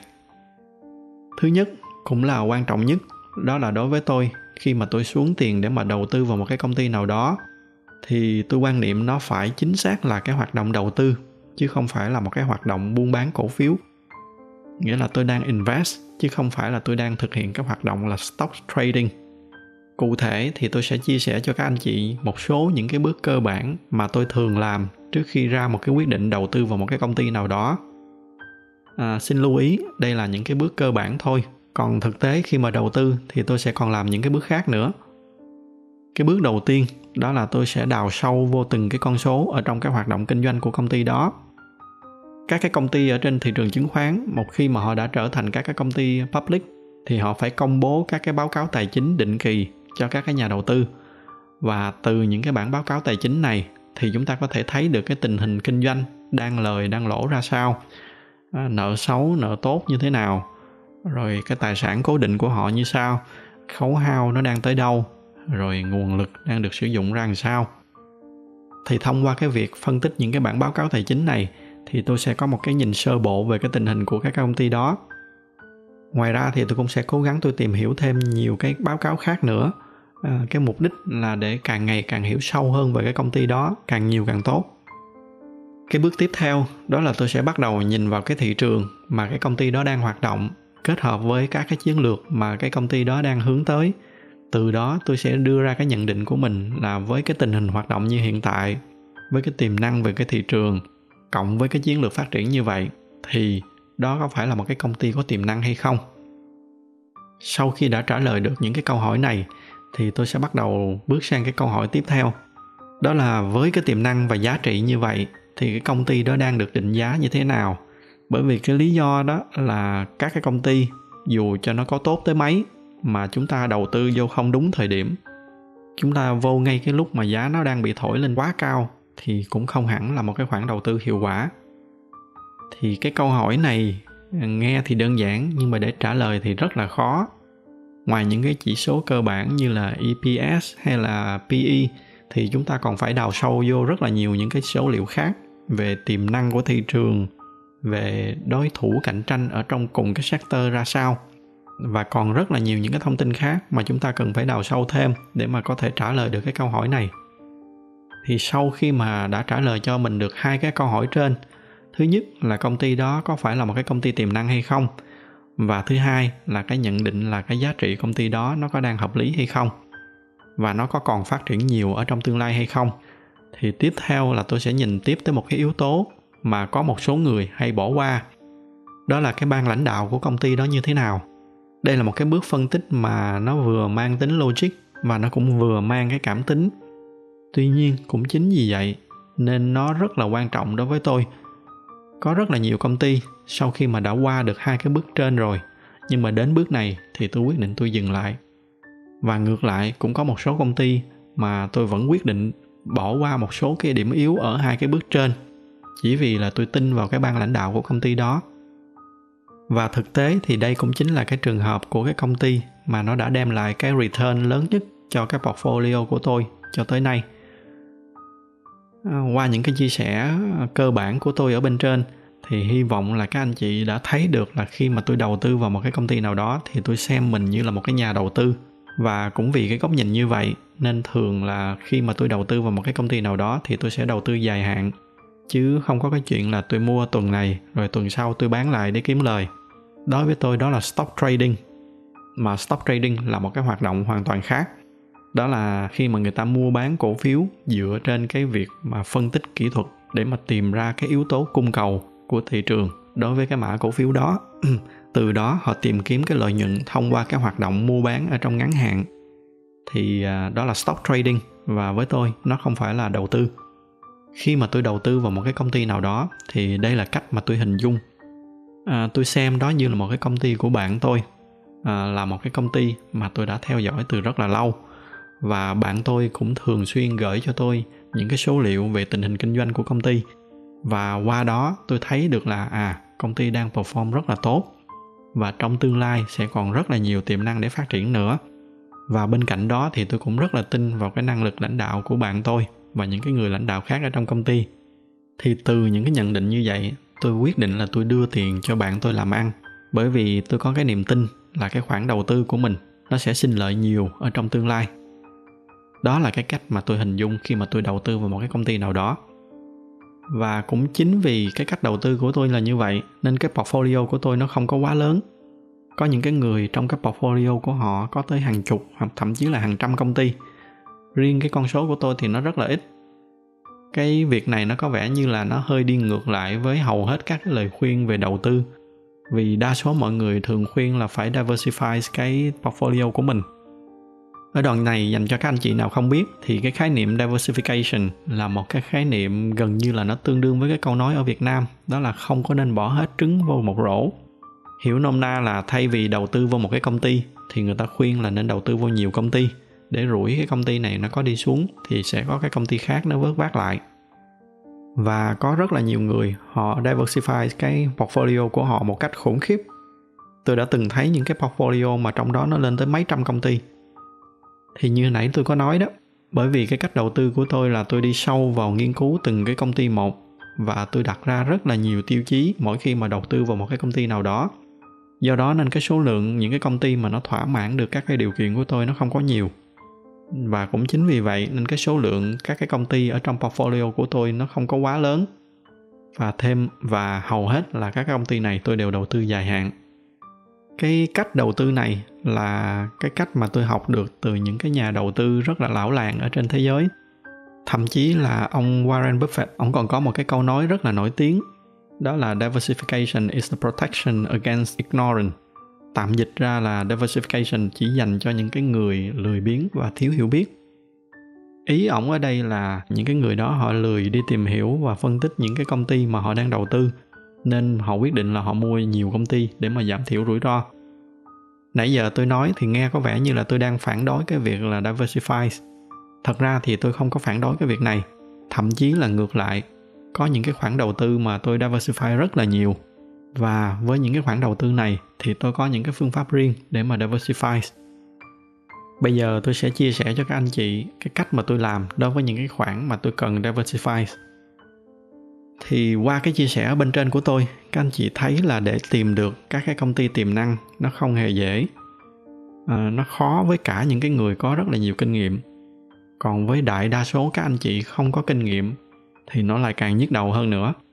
Do đó nên tôi rất là hiểu là có một số anh chị không hề có cái hứng thú để mà đi đào sâu vô phân tích những cái khía cạnh tài chính này. Vậy cái câu hỏi là với những cái trường hợp như vậy thì có đầu tư vào cái thị trường chứng khoán được hay không? Thì cái tin vui là câu trả lời là vẫn có các anh chị vẫn có một cái cách khác để mà đầu tư nó đơn giản hơn rất là nhiều, mà nó vẫn đảm bảo được an toàn và hiệu quả thì ở trên thị trường chứng khoán, nó còn có một số cái loại khác nữa mà các anh chị có thể đầu tư, như là mutual fund, hay là index fund, hay là ETF. Thì trong cái phần này, tôi sẽ không có nói nhiều đến mutual fund. Một lúc nào đó ở trong tương lai nếu mà có dịp thì tôi sẽ chia sẻ với các anh chị thêm những cái góc nhìn về mutual fund hay là hedge fund. Còn ở trong phần này thì tôi sẽ chỉ nói về ETF và index fund. Thì về cơ bản là hai cái loại hình này nó khá là giống nhau. ETF thì nó có một số cái feature đặc thù hơn mà index fund không có tuy nhiên với cái lời khuyên của tôi là các anh chị nên đầu tư long term à, lâu dài thì các cái feature này nó cũng không có quá quan trọng do đó nên tôi sẽ gom cả hai cái loại này vô làm một để giải thích một lần. Cái mục đích của các cái quỹ này đó là họ sẽ track một cái tiêu chí nào đó.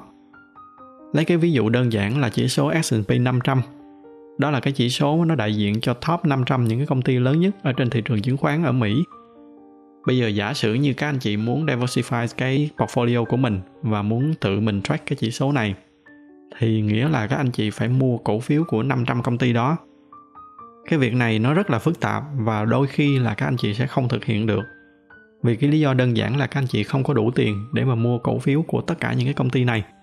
Dù là mỗi công ty các anh chị chỉ mua một cổ phiếu thôi thì nó vẫn không đủ thì cái index fund và cái ETF nó ra đời với cái mục đích là thay vì các anh chị đi mua cổ phiếu của 500 công ty, thì các anh chị chỉ cần mua một cái cổ phiếu của cái ETF mà họ đang track cái S&P 500 đó là xong.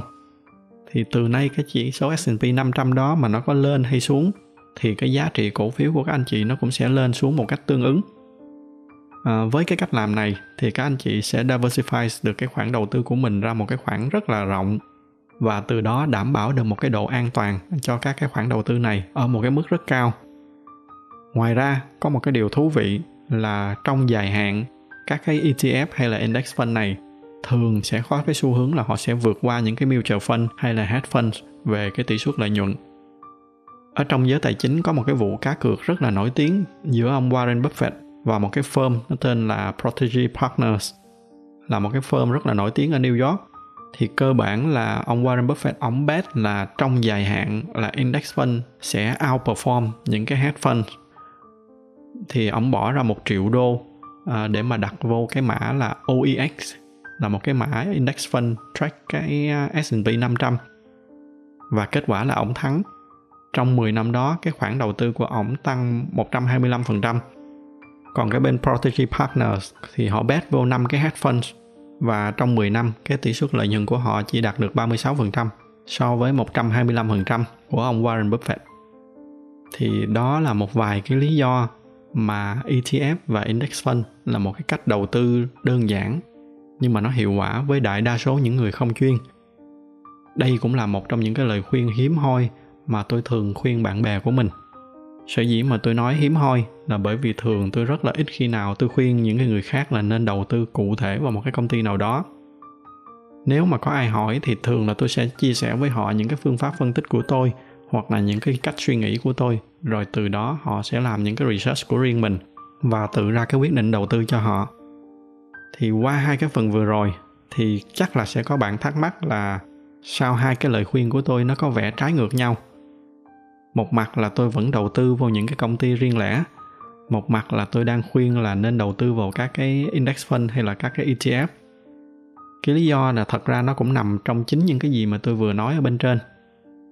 Đó là khi mà tôi đầu tư vào một công ty riêng lẻ nào đó, thì tôi xem như là tôi đang đưa tiền cho bạn của mình đi làm ăn và cái việc này nó cũng xoay quanh cái bài ta, và cái việc này nó cũng xoay quanh cái bài toán là high risk, high return. Khi mà tôi tìm được một cái công ty nào đó tiềm năng, thì tôi vẫn sẽ đầu tư vào cái công ty đó với cái kỳ vọng là nó sẽ đem về những cái high return cho tôi. Cái cách làm của tôi là tôi chia cái nguồn vốn của mình ra thành nhiều cái khoản tiền cho nhiều cái mục đích khác nhau. Khoản tiền nào tôi muốn đầu tư an toàn và dài hạn thì tôi sẽ để vào index fund hay là ETF. Còn cái khoản tiền nào mà tôi chấp nhận rủi ro nhiều hơn với cái kỳ vọng về tỷ suất lợi nhuận cao hơn thì tôi để vào các công ty. Và cứ như vậy, thậm chí là có những cái khoản tiền tôi để vào những cái khoản đầu tư rất là rủi ro và tôi xem những cái khoản tiền này như là những cái chi phí cơ hội. Cái điểm mấu chốt ở đây là chúng ta phải làm sao để mà phân chia các cái khoản tiền này ở một cái tỷ lệ hợp lý.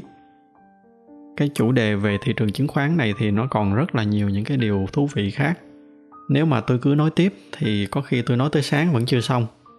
Nhưng mà nếu vậy thì chắc là sẽ không còn thời gian cho những cái ý khác. Do đó nên tôi dừng lại ở đây. Một cái dịp nào đó ở trong tương lai thì tôi sẽ quay lại cái chủ đề này sau. Ngoài cái thị trường chứng khoán thì còn một cái kênh đầu tư nữa, cũng là một cái kênh yêu thích của tôi. Đó là đầu tư trực tiếp vào các cái business. Đó có thể là các anh chị góp vốn với bạn bè để mở một cái công ty kinh doanh một cái lĩnh vực nào đó hoặc là đôi khi đơn giản chỉ là mở một cái shop quần áo hay là một cái quán cà phê chẳng hạn. Trong cái trường hợp của tôi thì tôi làm việc ở trong cái lĩnh vực công nghệ, nên hầu hết các cái công ty mà tôi tham gia đầu tư đều là những cái công ty công nghệ. Trong khá nhiều trường hợp thì đó chính là những cái công ty mà tôi đang cố vấn. Sau một thời gian sau khi mà thấy rõ các cái tiềm năng của các công ty này thì tôi quyết định đầu tư một ít vào các công ty đó. Thứ nhất là bởi vì nó thuộc cái lĩnh vực của tôi, nên tôi có thể đưa ra những cái nhận định chính xác hơn và thứ hai là bản thân tôi cũng có thể cùng giúp để mà tham gia một số các hoạt động điều hành để mà giúp các công ty này. Tất nhiên là những cái hoạt động đầu tư này thì nó sẽ rủi ro hơn, nhưng mà tôi xem đây như là một cái dạng high risk, high return. Và các anh chị cũng có thể làm cái điều tương tự. Có thể lĩnh vực của các anh chị không phải là công nghệ, nhưng mà các anh chị có những cái chuyên môn khác và từ đó các anh chị sẽ rút ra được những cái kết luận riêng của mình khi mà gặp được một cái cơ hội đầu tư nào đó tiềm năng. Thì à, thông qua cái phần này tôi đã cơ bản cho các anh chị một cái nhìn bao quát về một số các cái kênh đầu tư. Từ những cái nhìn sơ khởi này, các anh chị có thể nghiên cứu thêm để mà chọn ra cho mình những cái kênh đầu tư nào đó thích hợp. Ngoài ra thì song song với cái việc đầu tư này thì các anh chị vẫn nên tiếp tục tìm kiếm thêm những cái nguồn thu nhập mới cho mình. Nó có thể là thu nhập chủ động hoặc là lý tưởng nhất, đó là thu nhập thụ động. Thu nhập thụ động ở đây nghĩa là những cái khoản thu nhập mà các anh chị không cần phải làm gì mà tiền nó vẫn tới ngay cái ví dụ bên trên, khi các anh chị đầu tư vào thị trường chứng khoán, thì ngoài cái việc là các cái giá trị của cổ phiếu nó tăng, thì định kỳ tùy theo cái kết quả kinh doanh. Nếu mà tình hình kinh doanh tốt, thì những cái công ty này họ sẽ còn chia sẻ lợi nhuận với những cái người đồng sở hữu công ty thông qua một cái hoạt động nó gọi là dividend. Và những cái nguồn thu từ dividend chính là một cái dạng thu nhập thụ động. Một cái ví dụ khác là các anh chị có thể cho thuê nhà chẳng hạn. Giả sử như các anh chị có dư một căn nhà và các anh chị mang cái căn nhà đó đi cho thuê. Thì hàng tháng cái nguồn thu nhập này là một dạng thu nhập thụ động. Tương tự như vậy, giả sử các anh chị có xe hơi mà không dùng tới, các anh chị đem đi cho thuê thì đó cũng là một cái dạng thu nhập thụ động. Và tôi chắc chắn là các anh chị sẽ còn nghĩ ra nhiều cái nguồn thu nhập thụ động khác nữa. Đối với tôi thì cái thu nhập thụ động nó rất là quan trọng. Bởi vì khác với cái thu nhập chủ động là chúng ta đang đi đổi cái thời gian và công sức của mình để đi lấy tiền mà thời gian và công sức thì đều là những cái thứ nó có giới hạn. Còn cái thu nhập thụ động thì nó không có lệ thuộc vào hai cái yếu tố đó. Nên cái số lượng thu nhập thụ động mà chúng ta có thể tạo ra là không giới hạn. Và càng nhiều cái nguồn thu như vậy thì nó sẽ tạo ra thêm càng nhiều cái nguồn income cho chúng ta. Và từ đó chúng ta đổ ngược lại vào các cái hoạt động đầu tư mà tôi vừa nói ở bên trên. Và các cái hoạt động đầu tư này nó lại tiếp tục nó tạo ra thêm tiền cho chúng ta. Và có thêm tiền rồi thì chúng ta lại đi set up tiếp những cái nguồn thu nhập thụ động khác. Và cứ như vậy nó lặp đi lặp lại, lặp đi lặp lại. Đó là cái lý do mà tại sao mà tôi hay dùng cái từ là chúng ta dùng tiền để mà sinh ra thêm tiền cho chúng ta. Và cứ như vậy, càng ngày thì cái cỗ máy in tiền của chúng ta nó sẽ hoạt động càng nhanh. Và một lúc nào đó, nó sẽ đưa các anh chị đến được tới các cái cột mốc tự do tài chính. Mà cụ thể những cái cột mốc đó là những cái cột mốc gì, thì tôi sẽ nói ở trong cái tập sau. Cũng là cái tập cuối cùng của toàn bộ cái loạt bài này thật ra thì ban đầu tôi định là tôi sẽ cố gắng gói gọn luôn cả cái giai đoạn thứ tư ở trong cái tập này luôn. Nhưng mà thu nãy giờ cho tới cái lúc này thì nhìn đồng hồ thì nó cũng đã khá là lâu rồi. Nên chắc là tôi sẽ dừng lại ở đây. À, hy vọng là qua những cái chia sẻ của tôi ở tập này các anh chị có thêm những cái hứng thú mới về các cái hoạt động đầu tư. Đến được cái giai đoạn này thì cuộc sống của các anh chị ngoài cái việc là nó rất là an toàn về tài chính các cái hoạt động đầu tư ở trong giai đoạn này ngoài chuyện là nó mang lại cái nguồn lợi về tài chính cho chúng ta, thì tôi tin là nó sẽ còn có thêm rất là nhiều niềm vui. Do đó nên tôi hy vọng là qua tập này, tôi đã truyền thêm được một chút động lực nữa về cái hành trình tự do tài chính cho các anh chị. Nếu mà các anh chị thấy những cái nội dung tôi chia sẻ nó bổ ích, thì nhờ các anh chị chia sẻ cho bạn bè của mình. Xin chào các anh chị và hẹn gặp lại các anh chị ở những cái tập tiếp theo.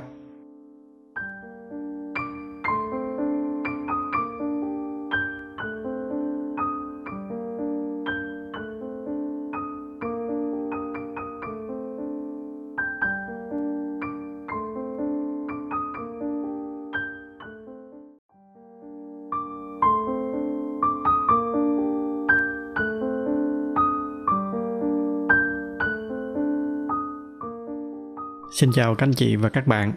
Hôm nay chúng ta sẽ đi tới cái tập cuối cùng của cái loạt bài về tự do tài chính. Đó là chúng ta nói về những cái đích đến của toàn bộ cái hành trình tài chính này trong nó sẽ như thế nào. Biết được những cái đích đến này, ngoài việc là nó giúp chúng ta có được thêm động lực ở trong suốt cái hành trình này thì nó sẽ còn giúp cho những cái anh chị nào mà đang còn chưa bắt đầu mà đang có ý định bước vào cái hành trình này xác định xem liệu rằng đây có phải là cái điều mà họ muốn hay không bởi vì mặc dù là với rất là nhiều người thì đây là một cái mục tiêu rất là hấp dẫn, nhưng có thể với một số người khác thì không hẳn là họ cần những cái thứ đó. Do đó nên cái việc mà biết được cái bức tranh cuối cùng nó như thế nào, nó cũng là một cái điều rất là quan trọng trước khi mà chúng ta thực hiện cái hành trình dài hơi này. Trước khi bắt đầu thì dành cho các anh chị nào mới lần đầu nghe podcast thì cái podcast của chúng ta nó sẽ phát hành định kỳ vào mỗi cuối tuần, khoảng tầm à, thứ bảy hoặc là chủ nhật để đến cái kênh youtube của cái podcast này, thì các anh chị có thể gõ vào cái trình duyệt cái đường dẫn là hiếu.tv nếu mà chưa đăng ký, thì các anh chị có thể bấm vào cái nút đăng ký, sau đó thì bấm thêm vào cái nút cái chuông. Làm như vậy thì mỗi khi mà tôi đăng một cái tập mới, youtube nó sẽ gửi thông báo cho các anh chị biết. Ngoài ra thì các anh chị cũng có thể search hiếu tv ở trên hầu hết tất cả các cái nền tảng nghe podcast như là spotify, google hay là apple podcast thì à, ở trong cái tập trước, chúng ta đã cùng nhau tìm hiểu về các hoạt động đầu tư để mà làm sao tiền nó càng ngày càng làm thêm ra tiền cho chúng ta. Cái hiệu ứng này ở trong tiếng anh nó gọi là compound effect, nghĩa là nó giống như là tuyết lở vậy. Ban đầu thì nó chỉ là một cái cục tuyết nhỏ, nhưng mà càng lăn thì nó sẽ càng cuốn thêm nhiều tuyết vô và từ từ nó trở thành một cái cục tuyết lớn. Thì ở trong cái hoạt động đầu tư này nó cũng vậy. Ban đầu thì chỉ với một cái số vốn nhỏ, nếu mà các anh chị làm các cái hoạt động đầu tư đúng cách thì dần dần nó sẽ sinh ra thêm tiền cho chúng ta. Và cái số tiền này nó cộng dồn thêm vào cái số vốn gốc và nó trở thành một cái con số lớn hơn. Rồi với cái con số lớn hơn này thì chúng ta sẽ tiếp tục làm nó sinh ra cái lợi nhuận lớn hơn. Và cứ như vậy, cái số tiền của anh chị nó sẽ càng ngày nó càng được tích lũy nhiều hơn.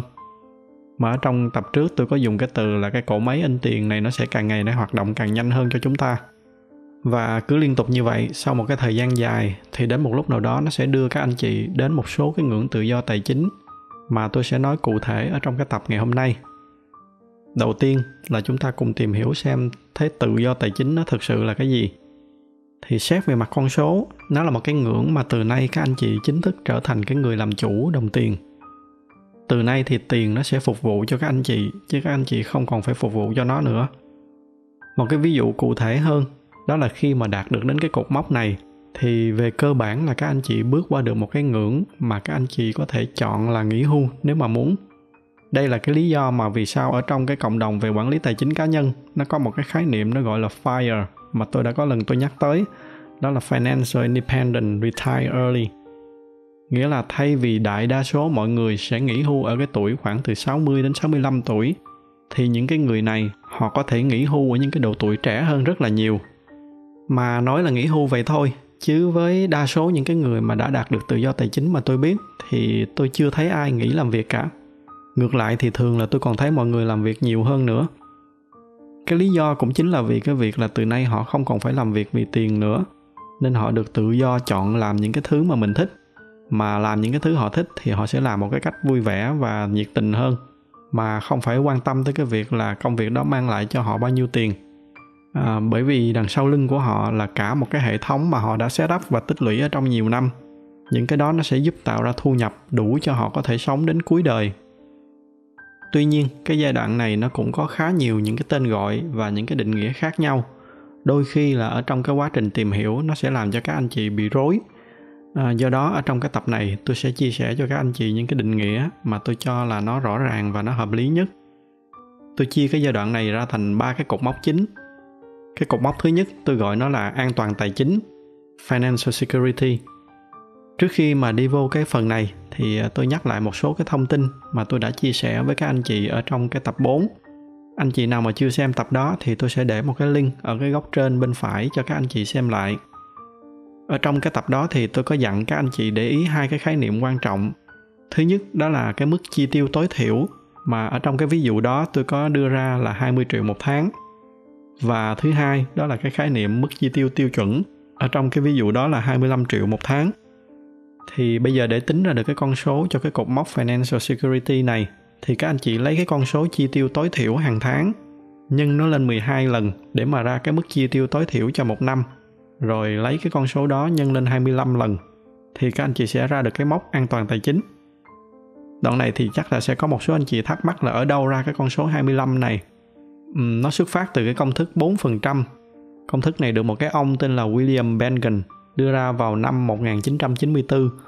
Trong cái công thức này thì ổng tổng hợp tất cả các cái yếu tố từ tỷ lệ trượt giá cho tới cái mức lãi suất hàng năm ờ, rồi cái tỷ lệ sinh lời từ các cái khoản đầu tư mà chủ yếu trong các cái tính toán của ổng là từ cổ phiếu và bond từ đó thì ổng đưa ra cái kết luận là nếu mà một người cứ đều đặn rút 4% trong cái portfolio của mình ra mỗi năm để mà chi tiêu thì họ sẽ có tổng cộng cái runway là khoảng 30 năm. Sở dĩ mà có cái con số 30 năm này là vì cái công thức đó nó được tính dựa trên cái mức nghỉ hưu trung bình ở các cái nước phương Tây, đó là 60 hoặc là 65 tuổi. Và người ta dự trù rằng cái giai đoạn nghỉ hưu này nó sẽ rơi trung bình vào khoảng 30 năm là đủ để cover cho đại đa số cái tuổi thọ của hầu hết mọi người. Cụ thể là nó sẽ cover cho tới khoảng năm 95 tuổi. Và sau này trong cái giới tự do tài chính, họ dùng cái công thức 4% này để tính ngược lại ra được cái con số là 25 lần. Thì ở cái đoạn này thì chắc là cũng sẽ có một số anh chị thắc mắc là nếu mà nghỉ hưu sớm hơn, nghĩa là cái khoảng thời gian nghỉ hưu nó sẽ kéo dài ra hơn 30 năm. Vậy thì tại sao cái giới tài chính lại chọn cái công thức này để làm mục tiêu? thì tôi thì tôi nghĩ là cái lý do cho việc này đó là đây chỉ là một cái cột mốc căn bản thôi. Đa số những cái trường hợp là khi mà đã đạt được cái con số này, thì họ cũng đã set up được cho mình những cái hệ thống tài chính rất là hiệu quả. Và các cái khoản đầu tư của họ vẫn sẽ tiếp tục tạo ra thêm tiền cho họ. Thậm chí là theo cái khái niệm compound mà tôi vừa nói ở bên trên, thì có khi là còn tạo ra nhiều tiền hơn lúc trước nữa. Do đó, khi mà đến được cái bước này, thì nó giống như là một cái cột mốc nhỏ để chúng ta biết là mình vừa chạy ngang qua một cái trạm nó không có nghĩa là tới đây thì toàn bộ cái đoàn tàu tài chính của chúng ta nó sẽ dừng lại. Và bởi vì nó vẫn tiếp tục nó sinh lời cho chúng ta, nên trong hầu hết trường hợp của những cái người tự do tài chính, thì khi mà đi ngang qua cái cột mốc này, nghĩa là họ cũng đủ để mà đi tiếp đến trọn đời. Thật ra thì cũng còn có một số tranh luận về cái công thức này. Tuy nhiên, nhìn chung thì đa số mọi người đều đồng thuận là dùng cái công thức 4% này để mà tính cho các cái cột mốc tự do tài chính cụ thể ở trong cái ví dụ mà chúng ta dùng bữa giờ thì chúng ta có cái con số chi tiêu tối thiểu là 20 triệu. Nhân nó lên 12 tháng thì à, chúng ta được là 240 triệu cho một năm. Và lấy cái con số 240 triệu này nhân lên 25 lần thì chúng ta sẽ ra con số là 6 tỷ. Và con số 6 tỷ này chính là cái cột mốc financial security mà chúng ta đang nói tới. Tương tự như vậy, giả sử các anh chị đang ở nước ngoài, cái mức chi tiêu tối thiểu của các anh chị là 5.000 đô một tháng thì nó sẽ tương đương với 60.000 đô một năm. Vậy thì cái con số financial security của các anh chị nó sẽ rơi đâu đó khoảng tầm 1,5 triệu đô. Và đây cũng là cái con số phổ biến mà những cái bạn ở các nước phương Tây hay dùng để đặt làm mục tiêu tự do tài chính cho mình. Tầm đâu đó vào khoảng từ 1 đến 2 triệu đô tùy người. Khi mà đến được cái con số này thì về cơ bản các anh chị sẽ được đảm bảo một cái cuộc sống mà ở trong đó tất cả những cái nhu cầu tối thiểu của mình sẽ được đảm bảo cho đến cuối đời kể cả khi các anh chị hoàn toàn ngưng làm việc. Tuy nhiên, cái keyword ở đây nó là cuộc sống tối thiểu thôi, nghĩa là nó chỉ đảm bảo cho các anh chị những cái nhu cầu căn bản. Còn những cái thứ như là mỗi tháng đi fine dining với bạn bè vài lần, rồi đóng tiền học thêm các cái khóa học, thì nó chưa đủ để mà cover cho các anh chị. Đó là cái lý do mà khi mà đã đến được tới đây, nghĩa là các anh chị cũng đang có cái trớn rồi, thì à, đa số mọi người không có ai dừng lại hết mà người ta sẽ đi tiếp lên một cái mốc tiếp theo đó là financial independent dịch ra tiếng việt mình nó gọi là độc lập tài chính. Thì cái điểm khác biệt của cái cột mốc này là thay vì lấy cái con số chi tiêu tối thiểu ra để tính thì bây giờ các anh chị lấy cái con số chi tiêu tiêu chuẩn ra để tính. Cái cuộc sống tiêu chuẩn nghĩa là cái cuộc sống mà ngoài cái việc các anh chị đáp ứng được các cái nhu cầu tối thiểu của mình thì bên cạnh đó các anh chị vẫn có thể ra ngoài ăn uống với bạn bè à, một năm các anh chị đi du lịch vài lần rồi mua sắm thêm những cái vật dụng mà mình thích như là máy móc hay là laptop ở trong nhà. Nói chung là một cái cuộc sống đầy đủ như bình thường mà không phải lo nghĩ gì về cái chuyện tiền bạc cho đến cuối đời. Cụ thể như ở trong cái ví dụ mà chúng ta đang dùng thì cái mức chi tiêu tiêu chuẩn hàng tháng nó sẽ là 25 triệu, nhân lên là 300 triệu một năm và nhân tiếp lên 25 lần thì nó sẽ là 7 tỷ rưỡi. Tương đương như vậy cho các cái trường hợp của các anh chị đang ở nước ngoài giả sử cái mức chi tiêu tiêu chuẩn của các anh chị là 80.000 đô một năm thì cái con số này nó sẽ tương đương với khoảng tầm 2 triệu đô. Và với đại đa số mọi người thì cái cột mốc financial independent này nó cũng chính là cái cột mốc sau cùng. Đến được đây thì các anh chị có thể cho phép mình tự do đi tới bất kỳ đâu, làm bất kỳ điều gì mà mình muốn mà không còn phải lo nghĩ gì tới cái chuyện tiền bạc nữa. Nói nôm na là cuộc sống của các anh chị từ nay nó như một cái cuộc dạo chơi – và mặc dù tiền nó không phải là tất cả, nhưng mà nó có liên quan rất là nhiều đến những cái khía cạnh khác nhau ở trong cuộc sống của chúng ta. Và khi mà mình loại được cái yếu tố ảnh hưởng của tiền, thì cái cuộc sống của các anh chị nó sẽ trở nên tự do hơn rất là nhiều. Đó là cái trái ngọt mà các anh chị sẽ đạt được sau một cái thời gian dài phấn đấu. Tuy nhiên, vẫn còn một cái cột mốc nữa mà chúng ta chưa nhắc tới, đó là cái cột mốc tự do tài chính. Vậy thì tự do tài chính là gì? Và tại sao có rất là nhiều người bị lẫn lộn giữa tự do tài chính và độc lập tài chính? Thì ban đầu bản thân tôi cũng bị confused giữa hai cái khái niệm này. Nhưng mà qua một thời gian thì từ từ tôi tìm ra được cái sự khác biệt rất là rõ giữa hai cái khái niệm này. Đó là độc lập tài chính, nó là một cái cột mốc cụ thể. Còn tự do tài chính thì nó thiên về một cái mindset hơn. Nghĩa là tự do tài chính là khi mà chúng ta hoàn toàn chúng ta thoát ra được cái sự chi phối của đồng tiền cái lúc này thì tiền nó sẽ không còn là một cái thứ mà nó làm các anh chị bận tâm tới ở trong cái cuộc sống của mình nữa. Chắc là các anh chị vẫn còn nhớ cái khái niệm escape velocity mà tôi có nhắc tới ở trong cái tập 1 ở trong vật lý, khi mà các anh chị ném một cái cục đá lên trời, thì nó sẽ rớt trở lại mặt đất, dù là các anh chị có ném cao tới mấy đi nữa. Thì ở trong cái ngành khoa học vũ trụ, để mà thoát khỏi cái lực hút của trái đất, thì các cái phi thuyền nó phải đạt được một cái vận tốc đủ lớn cụ thể ở trong cái trường hợp của trái đất thì để ra khỏi được cái quỹ đạo của trái đất, thì cái vận tốc escape velocity nó vào khoảng 11 km một giây, tương đương với khoảng 40.000 km một giờ. Sau khi mà đã qua được cái vận tốc đó thì các anh chị bắt đầu ra khỏi cái quỹ đạo của trái đất và bắt đầu chu du ở trong không gian. Thì cái lúc này các anh chị sẽ không còn bị ảnh hưởng bởi cái lực hút của trái đất nữa. Lúc này thì các anh chị có thể để tâm tới những cái mục tiêu khác, những cái vấn đề khác nhưng mà trong số đó thì hoàn toàn không có cái việc là phải nghĩ tới cái chuyện là bị rớt trở lại trái đất nữa. Tương tự như vậy, ở trong trường hợp tự do tài chính thì các anh chị có thể sẽ bận tâm tới những cái vấn đề khác ở trong cuộc sống. Tuy nhiên, ở trong tất cả những cái mối quan tâm của các anh chị thì từ nay không còn có cái mối quan tâm nào có liên quan tới cái chuyện tiền bạc nữa. Và cái tự do này nó phải thật sự là tự do hoàn toàn, chứ không phải cái kiểu nói đãi bôi như là một số người hay nói theo cái kiểu là tiền đối với tôi không quan trọng, rồi tôi không cần tiền hay gì đó, thì những cái kiểu nói đó là những cái kiểu nói đãi bôi, nói cho có thôi, chứ khi mà đụng chuyện thì những cái người đó họ vẫn ít nhiều bị chi phối bởi tiền. Theo cá nhân tôi thì chỉ có vài cái nhóm mới thực sự nói được cái câu này. Thứ nhất, hiển nhiên là các cái tỷ phú như là ông bill gates chẳng hạn. Bây giờ thì các anh chị thấy là cái mối bận tâm của ổng chỉ là làm sao để mà giúp cho những cái khu vực khác ở trên thế giới chứ chắc chắn ông sẽ không còn có cái mối bận tâm là một sáng thức dậy mình không còn đủ tiền để mà sống nữa. Cái đó không còn nằm ở trong suy nghĩ của ông nữa. Cái nhóm thứ hai mà có thể là cũng đã thoát ra được cái sự bận tâm của tiền bạc rồi, đó là cái nhóm của các cái thầy tu. Cả hai cái con đường đó đều không dành cho đa số mọi người, trở thành tỷ phú hay là trở thành thầy tu thì không phải ai cũng làm được. Do đó nên với đa số những cái người bình thường như chúng ta, để đến được cái trạng thái này thì cái con đường mà tôi cho là hiệu quả nhất chính là cái con đường thông qua cái hành trình tự do tài chính này.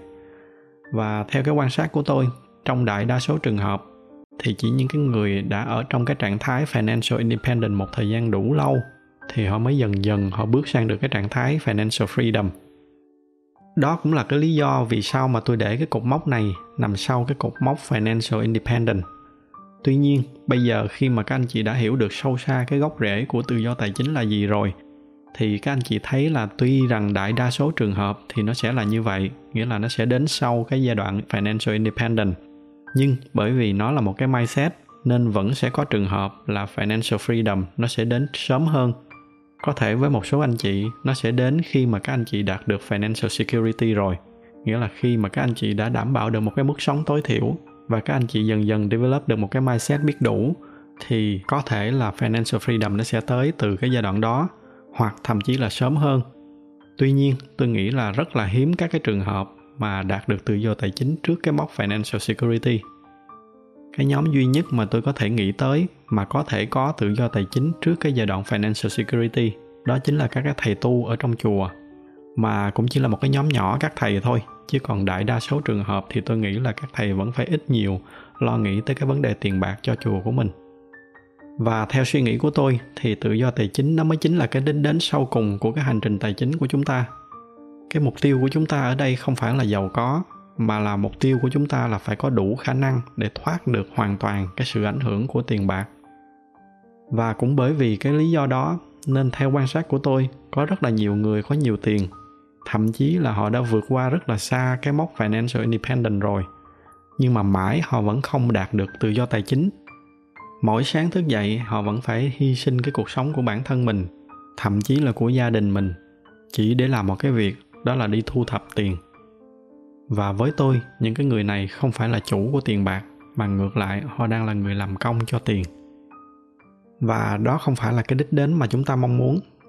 Cái mục đích sau cùng của cái hành trình này, nó chính là cái financial freedom mà tôi vừa nói ở bên trên đến được đây thì cũng sẽ là lúc mà các anh chị bắt đầu nghĩ về những cái tầng cao nhất ở trong cái tháp nhu cầu Maslow.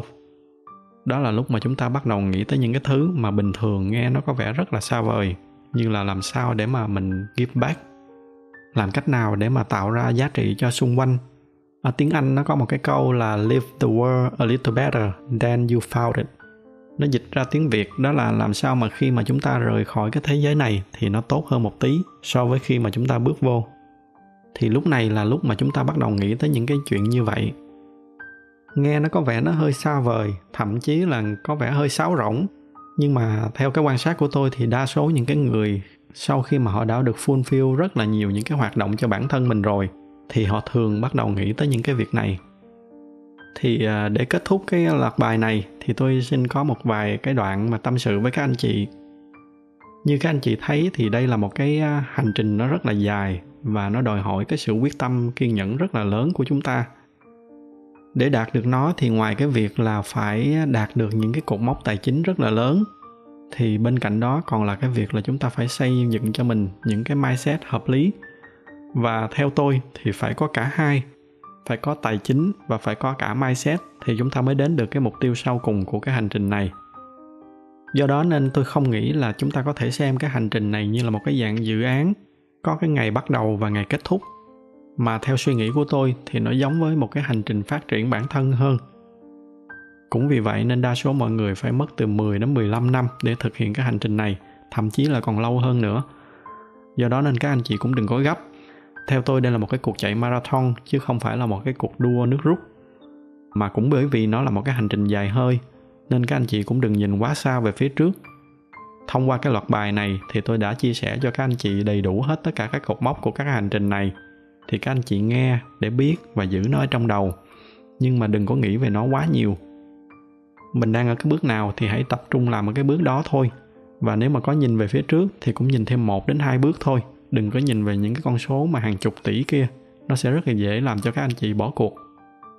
Xuyên suốt cái hành trình này thì các anh chị thấy là tôi toàn nói với các anh chị về cái việc là cắt giảm chi tiêu rồi sống ở cái mức vừa đủ, thì à, chắc là sẽ có một số anh chị nói là nếu mà sống vậy thì sống chi nữa? Cuộc sống nó ngắn quá, sống nay chết mai, ai biết được ngày mai còn sống hay không?